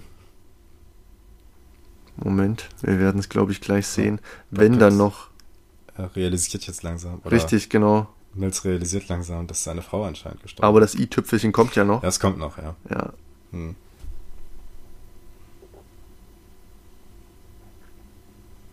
Auch interessant, dass die Tragweite in gewisser Weise ihm natürlich gar nicht klar ist. Er weiß ja noch gar nicht, dass es seine Mhm. Frau, äh, dass seine Frau ein Kind bekommt. Ja, richtig. Oder hätte bekommen sollen. Genau, genau. Äh, sondern äh, das, das i-Tüpfelchen, das weiß nur, Ja. das wissen nur zwei in dieser Und wir sehen jetzt diese Nahaufnahme Kevin Spaceys Gesicht in einer absolut überlegenen Position. Er ist ganz breit hinter blauem Himmel ähm, äh, im Bild, wird von der Kamera, sag ich mal, umkreist und ist, sag ich mal, jetzt hier der offizielle Macher und äh, hat eben die Zügel in der Hand, kann David Mills in einer gewissen Art und Weise durch seine Worte steuern ähm, und ist absolut überlegen. Ja, äh, lustigerweise, äh, die Kamera hat so eine leichte Untersicht. Ja, Und äh, es ist eine klare Ober, äh, auch eine ganz klare Untersicht, äh, von der wir, gut, haben wir jetzt bei Morgan Freeman auch, aber die hier vor allem, äh, was natürlich auch äh, in gewisser Weise aussagt, dass er auch jetzt die Züge dahingehend in der Hand hat, ob er es jetzt macht oder Ja. nicht. Ähm, trotzdem verrät dieses traurige Gesicht, ja, wahrscheinlich. Ja, Ne? er kämpft mit sich, ja. Das ist äh, ein starker innerer Konflikt. Wir sehen ganz genau, was er denkt durch seinen Gesichtsausdruck. Ähm, Ah, und hier, ja, ja. Äh, Hm. super Shot. Ja. Ähm, interessant auch, äh, wenn wir uns nochmal die Figurenkonstellation ansehen, dass wir ja bis dahin auch dieses, äh, diese Konstellation hatten, dass, äh, dass Somerset und Mills im Prinzip äh, zwei gleichberechtigte Figuren in diesem Mordfall sind und beide irgendwie ja schon irgendwie gewisse Stärken haben, Mhm. äh, die eingespielt werden können. Und gerade der Mord, den wir jetzt gerade gesehen Ja. haben, der degradiert halt auch Mills zu einer Nebenfigur dieses Films, könnte man sagen. Ne? Also in gewisser Weise zu einer Figur, die äh, eben nicht diese Entwicklung durchmacht, wie du sie am Anfang Richtig. eventuell in diesem in dieser Heldenreise Ja, beschrieben ja, hast, was ja. hätte sein können, Genau. Sondern die Entwicklung wird nicht vollzogen und somit verbleibt er auf so einer niedrigeren Ebene, was das angeht, ne? In der Gunst Ja. des Zuschauers Ja. vielleicht auch irgendwo. Äh, auch wenn wir es verstehen können, wahrscheinlich. Also, also ich kann, ich, ne, ich habe jetzt keine Frau, die mal umgebracht wurde. Ja, aber absolut, nein. Ähm, der große Verlierer des Films ist David Mills. Ja, ja, klar. Ja, der Gewinner ist absolut äh, Kevin Spacey, also John Doe. Ja. Ähm, Trauma hier, ne? Richtig. Trauma, ein Ja. Traumablick, äh, ein Blick, der nur noch in die Leere geht. Tja. Und das ist jetzt so ein bisschen das, äh, wo ich äh, sage, äh, diese gesellschaftliche Entwicklung, dass es Nachahmer geben wird und so. Auf einer innerdiagetischen Ebene funktioniert diese Logik nicht, weil Ja. die beiden Detektive, für die ist das ist traurig, die gehen jetzt aber weg und damit endet der Film. Aber in dieser Logik, dass es Nachahmer gibt, die diese Filmästhetik Ja. in den nächsten Jahren kopieren werden und äh, die, diese Art und Weise des, äh, des Horrorfilms auch irgendwie nachahmen werden, Ja. beziehungsweise das als Basis nehmen für andere Sachen. Das hat auf jeden Fall funktioniert. Das ja, finde ich gut, dass du diesen, äh, diesen Punkt gemacht hast. Ja. Ich, bin noch nicht drauf gekommen. Hatte ich nicht auf dem Schirm. ähm, This is the begin beginning of a long friendship. Richtig. Erstens das. Und zweitens, ähm, William Somerset hat gerade gesagt, dass er nirgendwo hingeht. Das heißt, er Ja. bleibt wahrscheinlich im Job. Hat Ja. noch ein Zitat von Ernest Hemingway gebracht, dass ähm, die Welt äh, grausam und schlecht ist, aber wert äh, darum, oder nee, dass die Welt wunderschön ist und wert darum, äh, um sie zu kämpfen.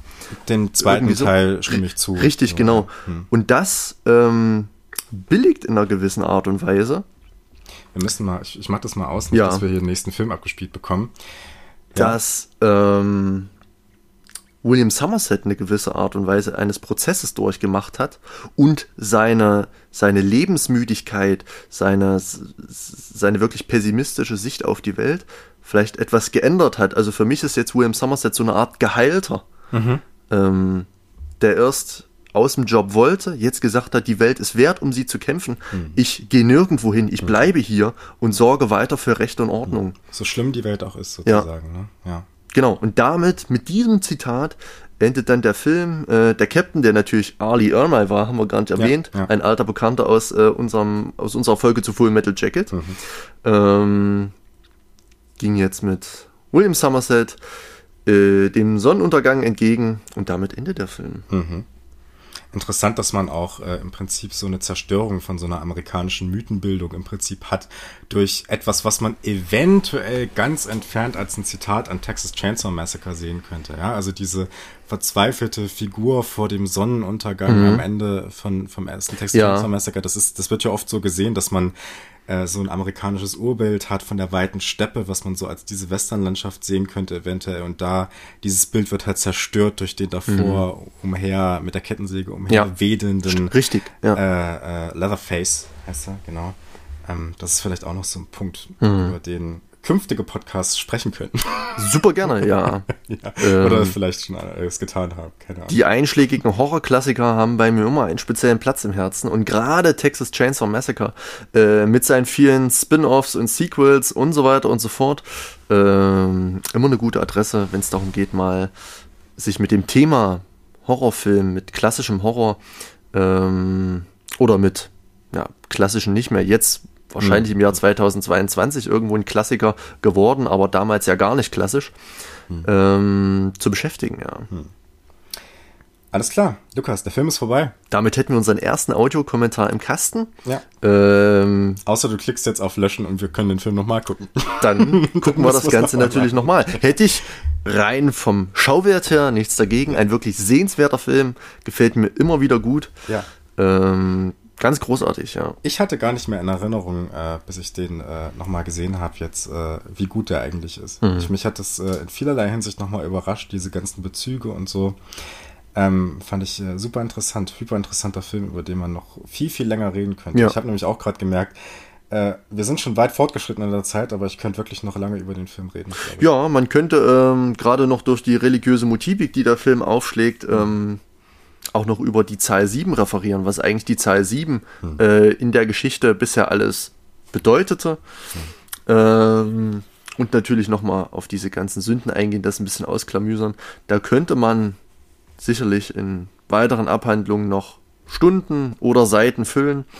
Ähm, sehr toller Film David Finchers, der ja nach Alien Teil 3, der ja leider komplett in die Hose ging. War sein Kinodebüt, ne? Ja, genau. Hm. Vorher hat er, glaube ich, äh, Musikvideos gemacht, hat ein bisschen was für George Lucas Hm. äh, ähm, in die Wege geleitet, beziehungsweise mit ihm, für ihn gearbeitet.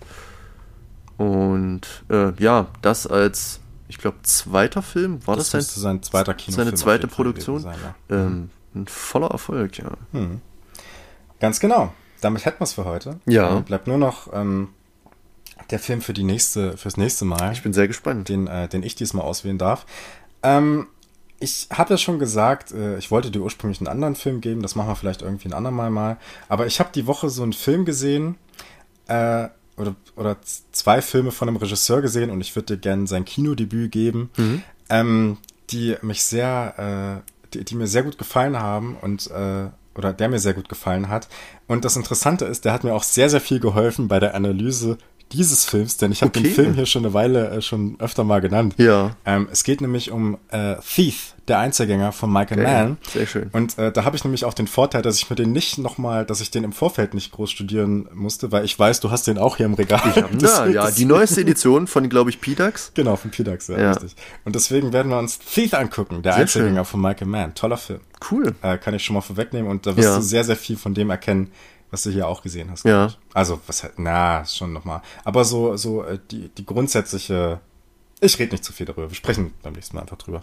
Cool. Bin ich sehr gespannt. Einer der Filme, die natürlich äh, in viele Filmsammlungen gehören, äh, auch in meine, ähm, aber den ich auch noch nicht gesehen habe. Und so habe ich jetzt mal die Gelegenheit. Ich hoffe, wir schaffen das ähm, in, in einer kürzeren Zeit, als jetzt vergangen ist. Ich glaube, seit Django, uh, waren das sechs, sieben Wochen? Ja, ja, das war Anfang August irgendwann.